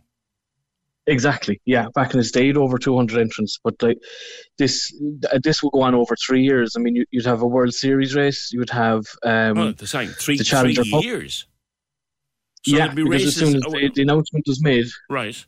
They, they'd start basing themselves in. I think it was the Dakar was going to be where they were based, and they'd start testing. So they, we- we'd see them on the water nearly every couple of days in the lead up to it testing. That in itself would bring in uh, tourists to watch that. Right. Uh, and then they'd have the practice races, and then they have to have the qualifier race to see who would actually race in the America's Cup match against New Zealand. And does that So all you- happen here? Three months of racing. That would all happen here, yeah. Wow. So this isn't just they all rock up for, for a couple of finals. Absolutely not. No, this is a, a three-year event, really, and the actual proper racing would take place over three, four months. Wow. So look, and I know, look, you're involved in sailing, obviously, and it's it's it's your sport, and you and you love it, and you'd love to see this here balanced against the huge cost of it. Do you think it would Yeah. be short-sighted for the government to say thanks but no thanks? Absolutely. I mean, from a non-sailing perspective, this is a massive economic boost. I mean, each team, it's being to- touted that to be about seven teams this year, which means each of them would have 30 staff on the ground from nearly day one. So you've got 30 staff across seven teams living probably in Cobh or in Cork, you know, looking for somewhere to live, to eat. They'll be looking for parts from local uh, businesses. It's it's just a massive, massive machine that we're going to miss out on, and we'll never get this opportunity again. The way that the cup has fallen to New Zealand not holding it and going out to bids, that won't happen again. Right, right. So- but, but, uh, that, and, and it would also look bad for us. It's embarrassing the fact that we've got a second chance, far. like. Yeah, you won't. No, I- I mean it's the the laws around the America's Cup are fairly strict. They have certain timelines that they have to keep to, and if we don't, you know, answer the call now, it, it'll be gone. It'll end up in Spain. Okay. All right, listen, leave it there. We'll see where it goes. Uh, According to Eoin English tweeting this morning, it's not done and dusted as of yet, but it doesn't look good. Thank you. That's Niall Hawes, uh, the uh, uh, Commodore of Cove Sailing Club. It's an enormous event. Like comparing this to Cork Week and how huge Cork Week used to be at its peak. Comparing Cork Week to this, I like that. It's like comparing a Cobh Ramblers match to the World Cup final.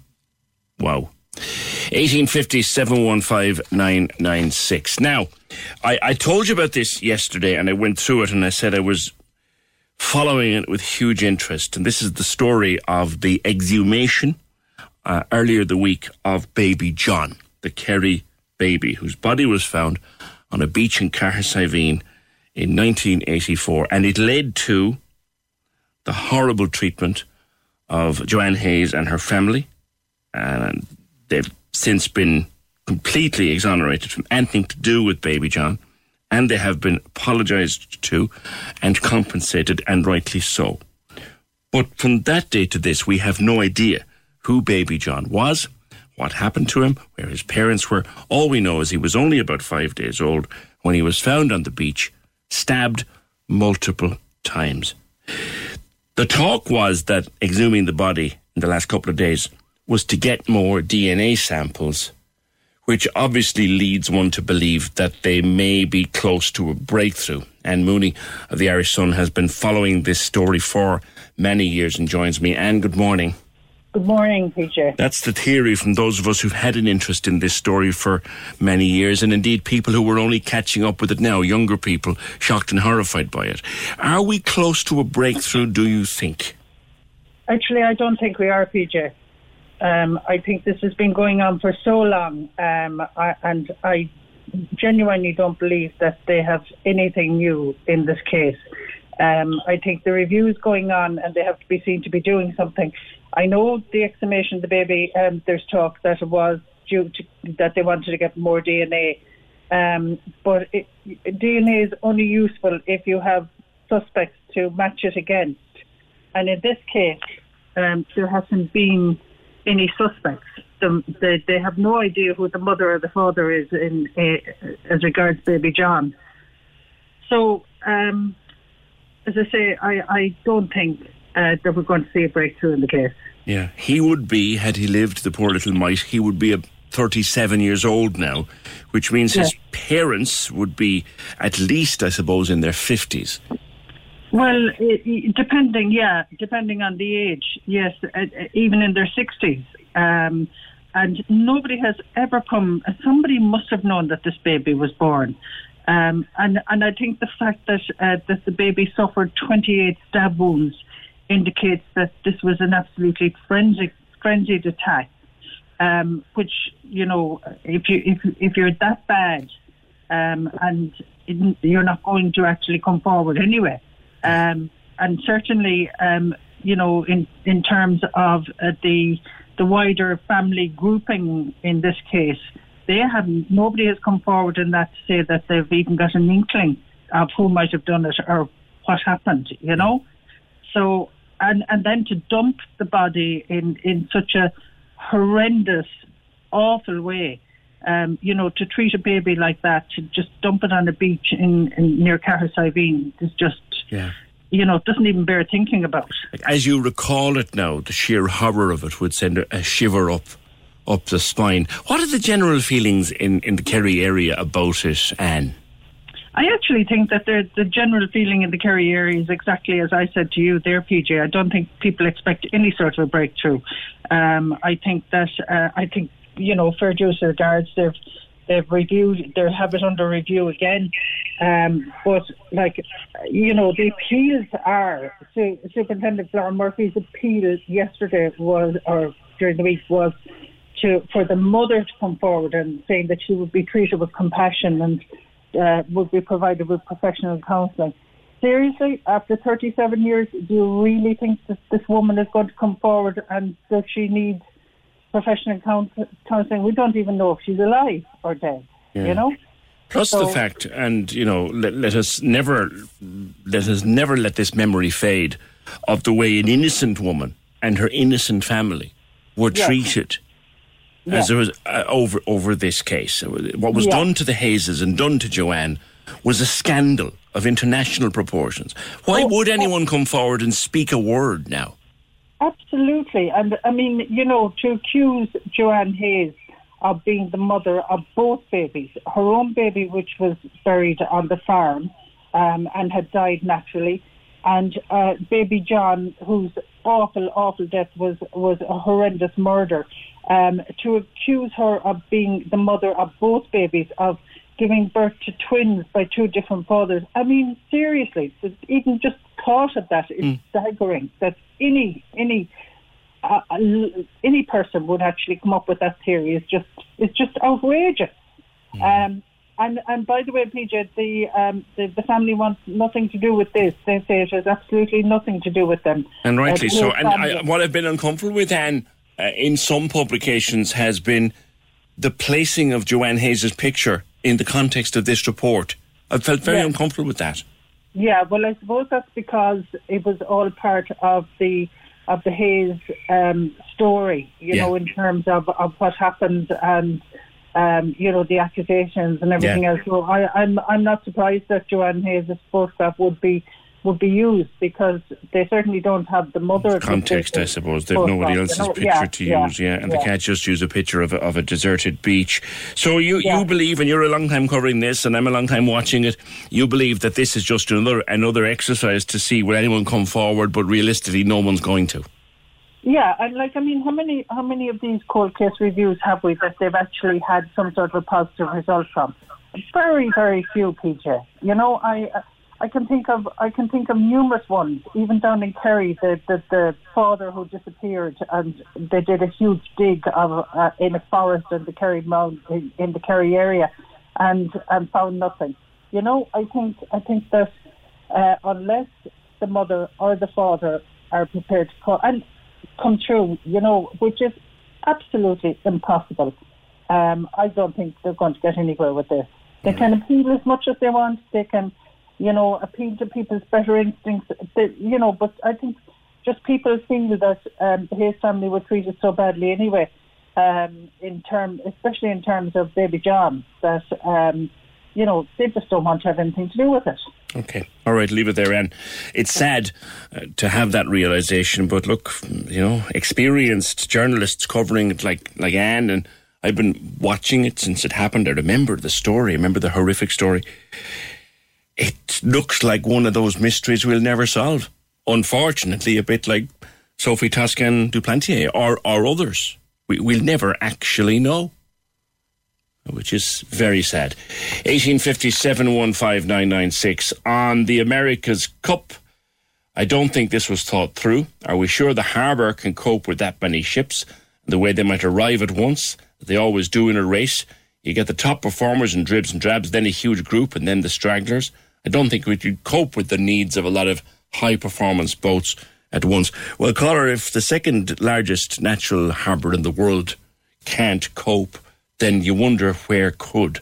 But your point is valid. And the, quite a few comments on changes or possible changes in the drinking hours, and we have that rather lengthy comment on maternity restrictions, which I promise I would read before uh, quitting time today. But on pubs, Mervyn says if we're allowing pubs to open till 6 a.m., maybe we should use the additional income to properly fund an addiction recovery service in the state. Additional funds will also need to be set aside for the other short and long term health effects. But Barry says, yes, why not give them the extended hours? It'll then be up to the publican on what hours they will open for their customers. And Chris says, when I was in my 20s, I moved to a city where pubs and clubs set their own hours. I had a few rough nights out after I first arrived, and then I learned personal responsibility. I can leave a club at half two in the morning, even if it's open till six. It takes a while to shift the mindset, but it does happen. Just in on the baby John, this is interesting. Tim says lots of people are sending DNA off to profilers to trace ancestors. Uh, police can and do access that info. A cousin of baby John submitting DNA to such a firm could trigger a whole DNA search if baby John's DNA was on a police watch list, which, Tim, that's an angle I hadn't considered. Thank you. Can we just talk? The Opinion Line on Cork's 96 FM. With McCarthy Insurance Group. Call them now for motor, home, business, farm, life, and health insurance. CMIG.ie. The lines are live. And we're ready to talk. Can we just talk?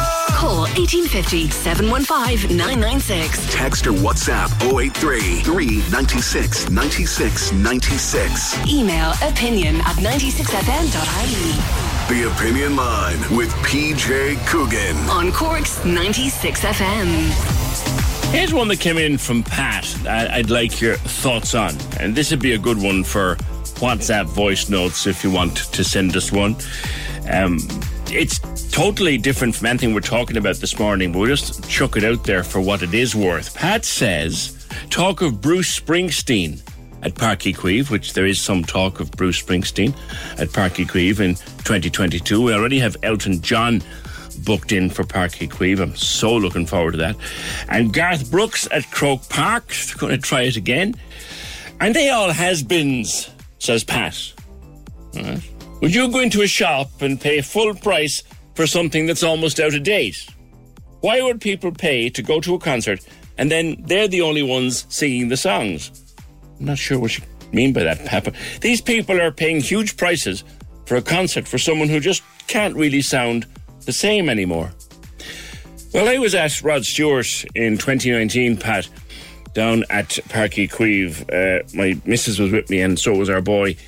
And Rod Stewart sounded as fresh then as he'd sounded the first time I heard him 20 years before that. And I was as good. The greats don't age. My son is 23, and what he wants to see more than anything else, the Rolling Stones. He'd give anything to see uh, the Rolling Stones.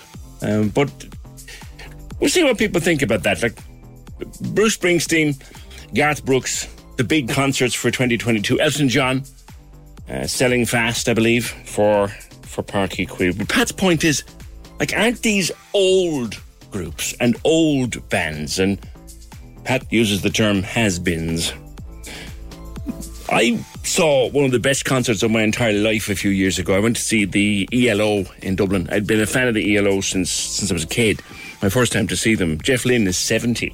And I can tell you one thing, it was the most perfect concert I'd heard in many a long day. But Pat's point is, these are old hat and has-beens. And should we not find someone else to play Páirc Uí Chaoimh? What do you think? And if you could pick anybody to play at Páirc Uí Chaoimh. Let's imagine you're the promoter. You can pick up the phone to anybody in the world and offer them a gig at Páirc Uí Chaoimh. Who would it be? All right?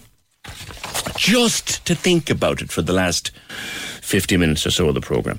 1850 Now, there's a call on the government to follow in the footsteps of Northern Ireland. Uh, the government up there is to offer a £100 sterling gift card to everybody over 18. That's about 117, 118 euro. 100 pounds sterling gift card. And it would encourage people to get out and spend post pandemic. The first cards will be issued in October, and you have a deadline. You must spend them by the 30th of November. I'm not sure if the credit on them will actually die on the 30th of November, but if you get your card in October, you've got to spend it by the 30th of November. You wonder, would it work here? Would it be a good idea to do it here to get people out spending? Kevin Hurley is Vice President of the Cork Business Association and, of course, the owner of three very successful centres. Kevin, good morning to you. Good morning, PJ. How are you? Good. We had some kind of a daft situation a couple of years ago where you could take pictures of your receipts and send them off to revenue to see would you get Tubbs Halfpenny back in about 20 years. This is completely different. This is handing people cash on a voucher. Would you be in favour? Absolutely, PJ. I think um, in principle, the idea is very good. Um, if it gets people back into the city, um, as business owners in the city, we, we want people to be back in the city. We don't want them to be buying online. Um, there's much better experience of coming into Cork City Centre um, and, and buying in the shops and buying your presents or whatever it is, be it at Christmas or whatever time of the year. Our only concern would be the logistics of it um, you know, a card that's given out, uh, how is it going to work through scanning, through IT, and all of that kind of stuff? That would really be our only concern. But overall, in principle, I think it's a great idea. One would presume that it'll work in the same way as something like a one for all currently works. Um, yeah, well, one for all could be spent in Argos in Dublin or in Penneys in Cork. Do you know what I mean? So, like, just the whole logistics around it, they just need to think about it. But overall, I think it's a really good idea, and, and, and the Cork Business Association are very much in favour of the whole thing. Mm. How are things doing as we head into the uh, winter and into Christmas, and hopefully now the easing of restrictions? How are you? How are how are things going in the city? Um, things are good, PJ. The overall footfall is certainly up on 2019. If you're ever inside in the city centre, I'm sure you'll see it. There's a lot happening. The stores are doing well. The bars and restaurants are doing well, despite the limited capacity indoors. Um, it's it's overall it's it's a very positive story. Um, and I would have to say that people have been very cooperative and the business owners in general are, are, are, are delighted. Obviously, there's a few empty units around the place mm. which we would like to see filled and hopefully that will that will happen towards the back end of 2021 and into 2022. We're a few weeks away, just a few weeks away from a budget. And obviously, retail will look to that budget with great interest. What would CBA want to see coming out of that budget, off the top of your head, Kevin? Um, it's hard. It's, that's a hard one to call. In my own business, I can tell you there'll definitely be another fifty cent put on cigarettes or whatever. Mm. Um, but um, in in general, I don't think the government, uh, like obviously the minimum wage is going to go up to thirty cent in January and all yeah. that kind of stuff. But I don't think they're going to be burdening retail with any kind of taxes or anything. You'd like be hoping I, not, I, I like, imagine. Yeah. We'd be hoping not. I mean, they've had like particularly non-essential retail have had an extremely turbulent time, being closed for months on end and trying to do online stuff. Uh, so we'd be hoping that there wouldn't be any uh, curveballs thrown at us. Mm. Well, certainly the idea of a voucher that we could all get to come and spend in your shop or any other. Uh, welcome once the logistics are sorted out, correct? Definitely. Yeah, absolutely, PJ. All right, Kevin, thanks. That's Kevin Hurley, Vice President of the Cork Business Association, operates uh, three centres in the city centre. I-, like that idea. You get a hundred quid cash in the form of a voucher you have a month to spend it. You can spend it on whatever or wherever you like. Just get the money back into the economy. I was listening recently to a radio report where it said that there's something like seven and a half billion euro sitting in bank accounts because people who were lucky enough and fortunate enough to keep their jobs and not lose their income and not lose their businesses during the pandemic, well, they'd nothing to spend money on weekends when we couldn't go anywhere. There was nowhere to go. So they spent money. And there's billions sitting in bank accounts. And in order to reheat the economy and get it flying again, they need to get that money out and get it spent.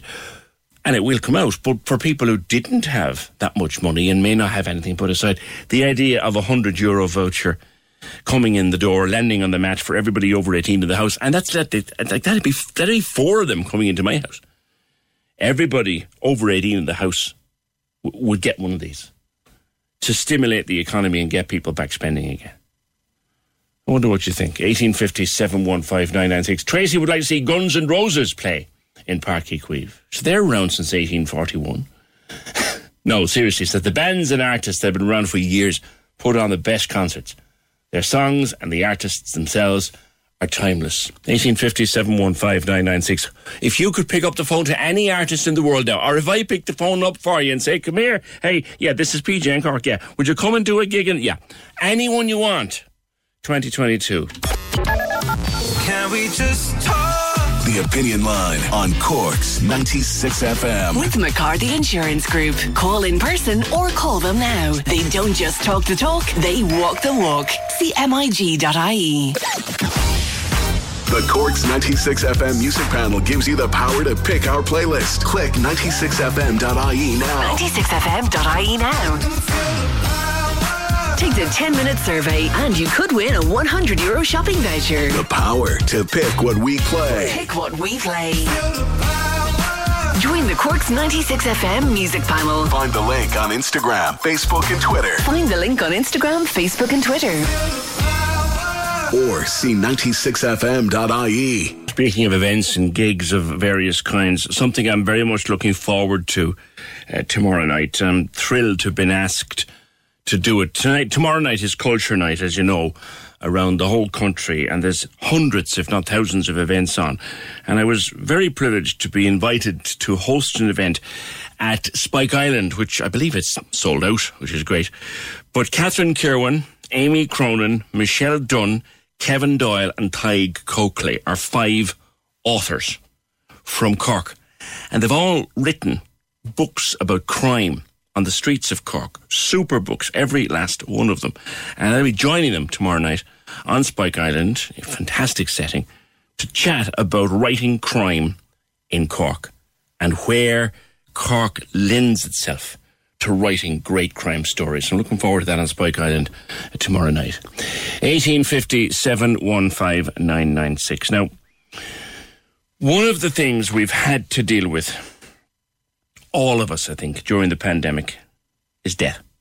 There's 5,000 people dead. And it's terrible, terrible, terrible to think.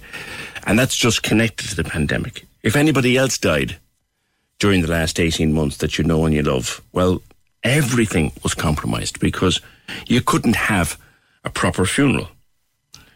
Uh, some at one stage it was only 10 people allowed, no matter who died. We all know someone who passed away in the last 12 months that you just have, or 18 months that you'd have given anything to be there. And then there's that change in our lives. And bereavement comes in many shapes and forms. And one of the hardest to deal with must be sudden bereavement. Is there a better way for us to deal with sudden bereavement in this country? And what happens after sudden bereavement. For example, sometimes a sudden death, an inexplicable death, an unexpected death leads to inquest. Is there an easier way for us to deal with that? Darren O'Mahony is a barrister and a member of Croí and joins me to discuss some of this. Darren, good morning. Good morning, PJ. I was only talking last week to a family, uh, one of their member died in Cork prison during the last year or so, and they have told they could be waiting up to two years for an inquest. Myself, as a journalist, have covered hundreds of inquests. They're never easy on a family. Is there an easier way in this country for us to deal with bereavement and death and what happens afterwards? Wow. Well, I'm so sorry to hear about that family, PJ. Mm. Um, we must try and find a better way. And, you know, the ironic thing about death is it always comes as a surprise, even though it's in the contract for all of us. You know, it's it's the only guaranteed thing in our lives, and yet when it happens, we're always shocked. Um, but it's even more unbearable if the death could have been um, avoided and if it's sudden because it adds all these additional layers of pain and suffering for the people left behind who never have that chance to say goodbye. And there's been a lot of that during the mm. COVID 19 lockdown period. You know, it's a total shock to the system. It changes you forever. The news arrives and time stops. You can't turn away from it. You can't reason with it. Uh, you just know that life will never be the same again. Yeah. Yeah. We are, it's, it's, it's a funny expression to use, but we are good at death in this country. Mm. We are good mm. at remembering, honouring and, as they say, sending off those who have died. And what has struck me very personally in the course of the pandemic in particular, Darren, is my dad died uh, in 2018. Now, he had been ill, but it was quite sudden in the end. But we were able to mourn him properly. I mean, really mourn him properly and really remembered him properly. It would break my heart for any family who lost someone in the last 18 months not to be able to do that. It really must have been tough. Very, very tough. Um, and I suppose, like, any death is difficult, but where it's sort of anticipated or expected, I suppose we can uh, make some sense of the situation. Maybe we can brace ourselves emotionally, but with deaths that are sudden, we can't. And I think what was really difficult for people during COVID was to be separated from loved ones who were maybe ill in hospital, um, not being able to visit them, relatives in nursing homes who died during COVID, that separation. And then, of course, after the death, the fact that we, as a society who are, as you say, so good at doing death, um, we weren't able to have the traditional wake uh, in the family home.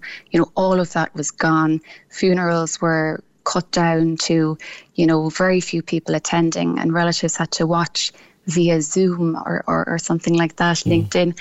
And uh, it just just horrendous, you know. It's it's really I think for everyone around the world, it's been a shock and a change, but for the Irish in particular, because as you say, we we have a certain way of doing death, and traditionally we have been very good at um, helping people who are grieving and helping people who mm-hmm. are bereaved. Yes, we, we, lift them and we carry them through that mm. awful few days and then mm-hmm. we we try as best we can to support them through the weeks and months ahead, and we haven't been able to do that in the pandemic. The other element of it, Darren, is inquests, and so many deaths, even ordinary everyday deaths, shall we say, end up in the coroner's court. And as a journalist, when I would attend an inquest that was going to make the news. I would also look at the number of inquests there who were never going to make the news, but for for a family, they're so, so hard. There's got to be another way. Mm. There has to. I mean, the sad thing is that when a death is, sudden and unexplained, usually there will have to be an inquest. Um, and so it's very difficult for families to be told that. Um, and they have no choice really. It's inquests are public fact finding inquiries, um, and the family will just have to go along with that process, which can be very drawn out and very difficult, particularly so in recent times because uh, during the pandemic, um, inquests were virtually uh, suspended, really, mm. more or less across the country. Um, they weren't being heard. And so now what we have is a, a huge backlog of, um, of, of inquests waiting to get on. And for a family who are looking for answers, they hope they'll get those answers from the coroner at inquest. Um, but it's taking longer than ever, and it really is prolonging mm. the grieving process for them. And even if the inquest is a relatively routine affair that will be open and mm. shut in half an hour, as some of them are, or an hour, you still mm. have to go through it. You have to go through it. Um, and it's, you know, PJ, like at the turn of the millennium, actually, there was a working group set up by the then Department of Justice, and they they identified that we needed a root and branch reform of the way we deal with inquests in Ireland. Um, that was the turn of the millennium. Like we're here 21 years later, and no reforms have been implemented. Um, and that failure, that's a failure on the part of successive governments. And it means that you have families just left out in the cold waiting for answers. Um, I do uh, some inquests. I, I, deal with a lot of cases involving deaths, um, deaths in the hospital setting, and so on. And people need support and compassion. They they arrive at the coroner's court on the morning of an inquest, knowing nothing about the process, uh, having no private area to um, discuss it with amongst themselves or with their lawyers. There's no boxes of tissues around. You know, there's no bottle of water. There's no facility to have a cup of tea. Mm. It's a very cold. And place. you have to go into a courtroom surrounded yeah. by criminals and all of their associated mm. People, and you're there wondering, why am I going into a court because my loved one has passed away? And down the hall, there's a fella been tried for, mor- for, for burglary. Does that make me the same? And it sounds like a ridiculous thing to think, but that's what people think. You're dead right, PJ. And I mean, it just shouldn't be the case at an inquest. Nobody is on trial, but it can feel as if they are. Uh, you know, it it's them and us really. And families, they're in a courtroom where, as you say, people accused of crimes often stand trial, and they're listening to professionals like doctors recount the most harrowing details of the death. So tensions and emotions run extremely high. It's uncomfortable for everybody, um, and we, we really need to be doing doing much better uh, for people in those situations. Coming back again to, to the, the death, deaths that occurred uh, throughout the last 18 months, either connected or not connected to the to the pandemic itself, it's a very hard time mentally for a family in the weeks and months ahead after a death. It, it must be harder again after a, a death in the pandemic. Absolutely. And I suppose it's important to recognise that everybody grieves in their own way and the experience is very much individual. Yes. Um, there are stages, of course, that we all go through, like denial, anger. There's that bargaining stage, maybe, where we think, oh, if things had been different, if I had done something differently. There's depression, and then sometimes, eventually, there's there's that acceptance. But what's really difficult, uh, and has been for the last 18 months or so, is uh, not only have funerals been uh, totally changed, but also people who may need or want uh, to see a psychiatrist, psychologist, or a counsellor, they just haven't been able to do it. These professionals are stretched to capacity, and uh, there's no substitute for a one to one with. Um, a a compassionate listener, and people have had to deal with professionals over Zoom or telephone call, and it's just not the same. Uh, so, I mean, hopefully, we will we will come out of that, and I think the general consensus is that I think the Irish people would hope that we will get back to the way we were before COVID. Um, and and the traditions that surrounded uh, saying goodbye to the people we love. Yeah, hopefully it will. You're also a member of Croí, which is the Heart and Stroke uh, organisation. And did I read this correctly? That after Christian Eriksen collapsed at the Euros, was there a surge in calls to Croí? There was, there was. Um, uh, the traffic through the website was just soaring in the aftermath. But not, not just with Croí, PJ, that was Irish Heart Foundation and all sorts of um, similar similar websites, because I suppose it brought this to the forefront of people's minds. But like, it's important to remember that you know this is a common enough occurrence. There's about five thousand deaths a year from sudden cardiac arrest in Ireland, um, but of course eh, we don't really understand that or we don't we don't know it unless it's affected us. Whereas everybody knew about it in the wake of, of the Eriksen collapse because it was just splashed everywhere across the internet and television screens and newspapers so if there was anything positive to come out of what was uh, a terrible event it was that it was that uh, it raised the awareness I think and the the importance of people uh, knowing what to do in those situations. Eriksen got excellent care very quickly where he was. Um, but for people here, you know, th- th- they now know the importance of rapid access to CPR and a defibrillator, which are really the two things that are crucial when somebody is in cardiac arrest. And that's the one positive we can take from it. Um, that Eriksen has, you know, his his his his terrible event has really, I think, done good for for the people worldwide in, in shining a spotlight on this very very important issue where time is always of the essence. The raising of awareness uh, in, in, in a strange way. He did an incredible night's work for that. Darren, thank you very much for being with us. Positive way in which I suppose to end uh, what could be a, a dark old conversation. That's Darren O'Mahony, barrister, member of Croí, about will we ever return to death as it used to be. And in many ways, we'd hope that we will.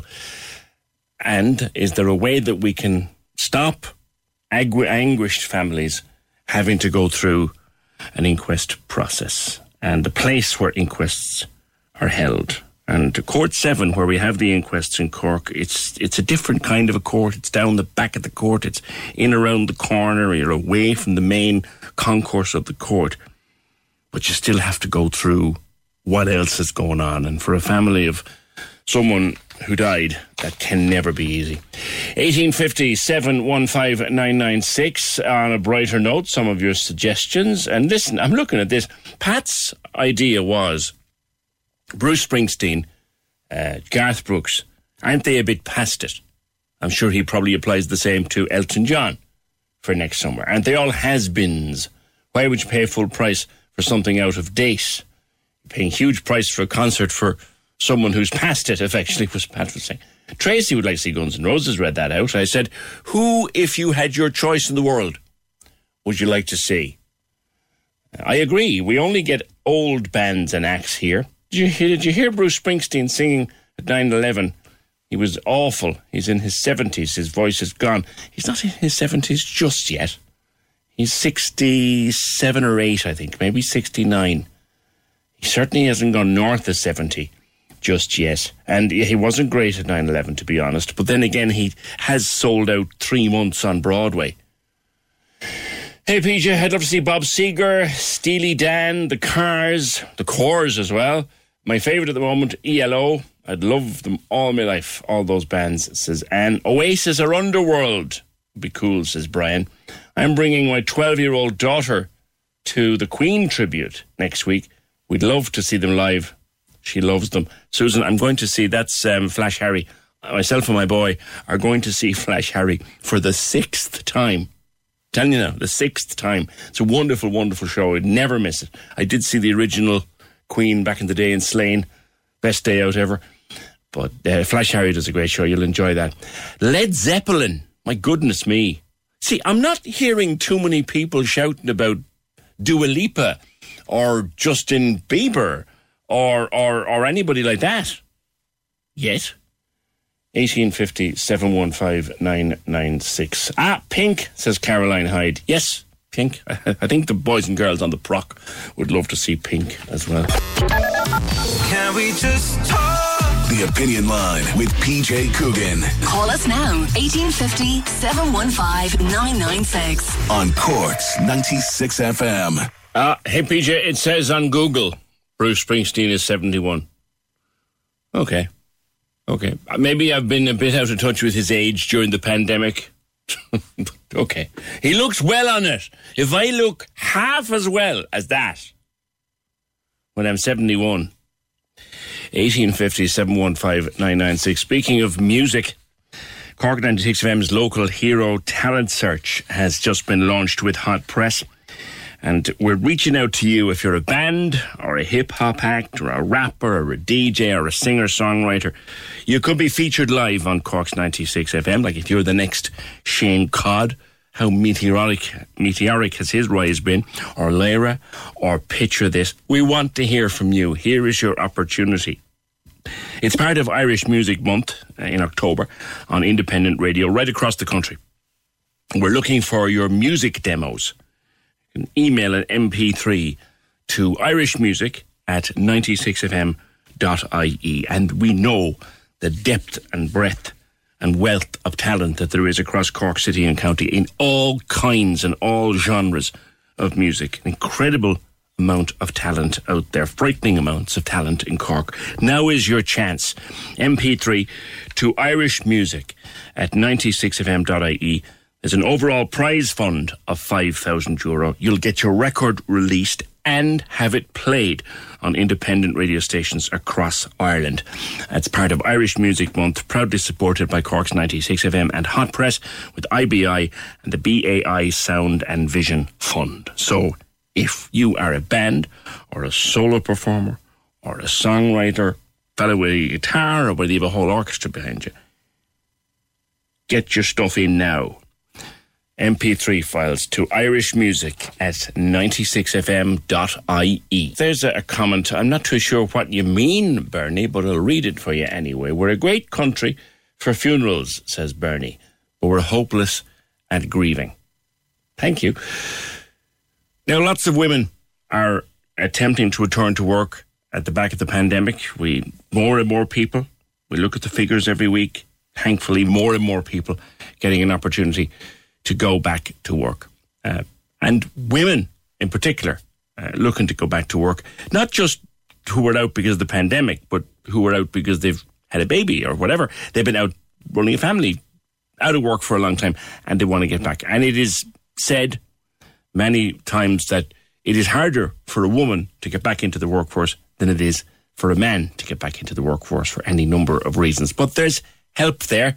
Gillian McGrath is founder of Change, Grow, Succeed, and she's a life coach. Gillian, good morning. Good morning, PJ, and thanks so much for inviting me on the show today. Delighted. It is more difficult for a woman to get back into the workforce after a breakaway than a man. Is is that that's a fact, isn't it, at this stage? Well, I'm not sure if it's an actual fact, but I can be absolutely sure that that's the perception out there. Um, I have spent the last two decades working with working with and supporting many, many women and men in their pursuit to return to the workplace after a career break. And, and like you said, and there's many reasons for this. Um, for some, it was maybe to take care of a, a baby. Um, maybe it was taking care of elderly relatives. Maybe it was due to injury or an accident. Um, and people who really want to return to the workplace, it, it can be really, really challenging. Yeah. Um, but I definitely see with women, they, they, they are more stuck and hold themselves back a lot, PJ. That's true. They hold themselves back. How? Mm. Well, what I see with more women than men that I coach, they're more likely to have, I mean, what we call self limiting beliefs, or they have told themselves expired stories, such as, gosh, I'm irrelevant. Um, I'm too old to start again. Um, gosh, sure, I have nothing really to add. So uh, women will tell themselves these stories and they become beliefs, and these beliefs are actually keeping them stuck, if that makes sense. They, they tell themselves this, but do those, are those feelings promoted by people around them, or is it just something that they sit and brood about? In my experience, in the main, it's self sabotaging. So it's women who are telling themselves these stories. Um, because That's again, sad. PJ, you know, uh, it is very, very sad. Um, absolutely, and it, it, it has a, an enormous impact. You see, for for men, not, not just women, but for men, anyone who um, comes out of the workplace and who wants to get back, the, the confidence is is a real. It, it's a real barrier. The lack of confidence. Um, but I suppose how I like to help people is I the, the first thing we do is is to get them looking at their mindset, to get them looking at those expired stories and challenge them, mm. and help them refocus um, and, their mindset and help them move forward. There's a term you use there I've not heard before: expired stories. Mm. What's that mean? Yeah. So, an expired story is a story that may have been true in your past, but it's no longer serving you.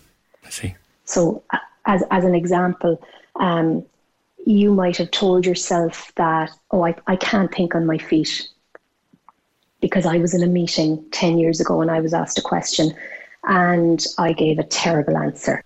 Mm. So now I believe that I can't think on my feet. So any job spec I see where it requires a bit of initiative or ability to think on their feet, I'll rule that out because I can't do that. Women are terrible. Some women are terrible for beating themselves mm. up, aren't they? Yeah, no, for sure. And I, I run a lot of programs on empowering women and women in leadership. And for sure, how women and men engage in the workplace is different. And there are, would you believe, there are habits that are really unique to women, more women than men, not every single woman, of mm-hmm, course, mm-hmm, mm-hmm. Um, but more women than men that, that do hold them back. So, um, yeah, I've made it, it's, it's my passion, PJ, supporting women and men in their return to the work um, to the workplace after a career break. There's probably people Um, listening I- to us right now who are agreeing with a lot of what you said and nodding, nodding quietly and sadly to themselves over a coffee. Mm. They would love to get back to work. They, they they know they want to. They know the opportunity is there, but they Mm. just don't have the what's the word I'm looking for. They, they, they don't they don't have the motivation to take step one. So so how, what Mm. should they do? Well, I think, and we've just touched on it, the first thing there is to look at your mindset because your mindset is key. If you're telling yourself that you're redundant, you're irrelevant, you've no confidence, that's not, that as a mindset isn't really going to serve you. So when I'm working with clients, I would encourage them to get curious. Get curious about themselves get curious about who they are in September 2021 and what it is they want from a job. And I'd also encourage them to think about what they can bring. So, for example, if you've been out of the workplace for a number of years due to accident or injury because you've been caring for a family or caring for elderly relatives, you're probably going to be extremely resourceful and creative. Yeah. You're probably brilliantly organized. You're probably really hungry and ambitious for yourself. You've got you multi So- skilling licked. If you've raised a child to school, you've got multi skilling licked. Licked. Oh, down to a T, down to a T. And, and quite often that difference can be a strength in the workplace. You know, you're coming in, you're hungry, you want to do well, you're mature, you have life experience. So they're all real value adds and recognized value adds in the workplace. So looking at your mindset, that would be the first thing. Now, the second thing I would always advocate and how I support my clients is to do an audit, um, which sounds uh, uh, funny, but uh, an audit of their interests, an audit of their skills, their professional experience. And I suppose when I'm working with clients, they'll say, My interests, like, how is that relative, uh, relevant? And I'd always say, Well, what it is that you want from a role now in September 2021 could be well different to what you wanted from a job back in 2011 or Mhm. 2015, and helping people understand that we're products of a very dynamic environment and life happens and our priorities change. So it's very important if you want to go back into the workplace that you are honoring where you're at now. Mm. And of course, doing an audit of your skills, your strengths, and your talents. Like I'll ask clients, you know, what puts fire in your belly? Or what do you love learning about? Is it, is really it better to have someone close to you maybe write a list? Because it's very hard to adjudicate yourself. it is. I'm laughing because it, that that's so true. I mean, people say to me, ah, "You're not going to give me a blank piece of paper now and ask me to fill it, are you?" Because nothing can be more terrifying, particularly if you know these are not really questions we tend to ask ourselves. Um, what I would say is there's some really good resources out there. Um, actually, I, I'll, I'll put them. I'll put them on my website, PJ. I'll send them to you. But um, careersportal.ie is a really good resource and uh, it's a, a point of reference I refer to with clients to do an audit of, let's say, transferable skills. Um, they, they, they have great, and they're free, right? So it's kind of self assessments that you can do for free, and they're really good. But otherwise, I mean, yes, a, a trusted friend could help, but I, I would say if this is new to you, you, it's well worth investing in someone who has experience in this. Um, but but for now, people can go online. As I said, there are resources there, and I, I will. I'm more than happy Okay. to share those with you. Your your website is what, Gillian? Uh, www.changegrowsucceed.com. All right, listen, good talking to you on the opinion line, and good luck to anyone who's trying to get back into the workplace. That's Gillian McGrath, founder of Change, Grow, Succeed. Can we just talk? The Opinion Line on Cork's 96 FM. With McCarthy Insurance Group. Call in person or call them now. They don't just talk the talk, they walk the walk. See MIG.ie. Cork's Gold Imro Award winning sports show. Right, right here, right then. The Score on Cork's 96 FM. Join me, Trevor Welch, Sundays from 2 for the best music mix and all the latest sport as we focus on a busy weekend of Gaelic Games action while in the Premier League, Man U travel to West Ham and Tottenham face Chelsea in a London derby. Right here, right now. Join Trevor Welch for the score this Sunday from 2 p.m. With Firebird Heating Solutions. If you're building, think of the Firebird air source heat pump with underfloor heating and heat recovery. See firebird.ie. Right here, right now. On Cork's 96 FM. But just before we go, we've got an alternative viewpoint on the restrictions in maternity hospitals. Talking to Linda Kelly earlier on this morning, who was saying, look, they're still continuing despite the minister and the uh, chief medical officer saying they shouldn't have to continue. Before we go, Fiona, we did get a, a comment in there from somebody. Yeah, that's right, PJ. This uh, person contacted us and she wanted to remain anonymous, but it is an alternative view. She says, Hi, PJ. Just on the subject of everyone giving out about partners not being allowed into hospital, etc., I recently spent nine weeks before the birth of my baby in hospital. I'm not sure why people who are only attending for scans or staying for a couple of days are giving out about partners not being allowed in. I, for one, along with my fellow long stay patients, were grateful to the hospital for keeping us, who are already at high risk, safe. We had COVID tests every Wednesday. The last thing we needed was every Tom, Dick, and Harry traipsing in and out. I shared a room with multiple women who were in for a night or two, whinging their partners weren't allowed in. I had 22 roommates in three weeks. That was risk enough, never mind doubling that number with partners. All the people giving out about it were not long stay patients, therefore not at immediate risk to mother or baby's life. I, for one, cannot thank the hospital enough for keeping me and my baby as safe as possible. And at the end of the day, that was more important than my partner attending any scans or visiting. Wow. So there you go. Yeah, That's strong a- words from that lady, but definitely a different view to the view that we've been hearing a lot over the last Mm. couple of months, do you know? What we might do is we might run that again in the morning and see what people think because that's a very interesting and like you said a very much alternative view Fee, thanks for that just before we go a quick reminder to you that you can join Trevor Welch again this Saturday for Premier League Live uh, from midday on 96fm.ie powered by Talk Sport. Live coverage this weekend of Wolves against Brentford at 12.30, Liverpool versus Crystal Palace at 3 and Aston Villa take on Everton at half past 5. All of the analysis from Trevor and the team as well as the post-match breakdowns. It's the Premier League Live Online with Now. Stream live Premier League action with a Now Sports or Sports Extra membership. It's your sport on your terms. Stream only the games that matter to you most with Now. And listen Saturday on the Cork's 96 FM app or go to 96fm.ie. We'll definitely let you hear that viewpoint again uh, first thing in the morning uh, because it raises points that have not been raised before on that particular discussion into maternity restrictions. But that's it for today. The programme edited by Fiona Corcoran, produced and researched by Fergal Barry. And we shall see you tomorrow just after nine. Can we just talk? The Opinion Line with PJ Coogan Text or WhatsApp now 083 396 96 96. on Cork's 96 FM.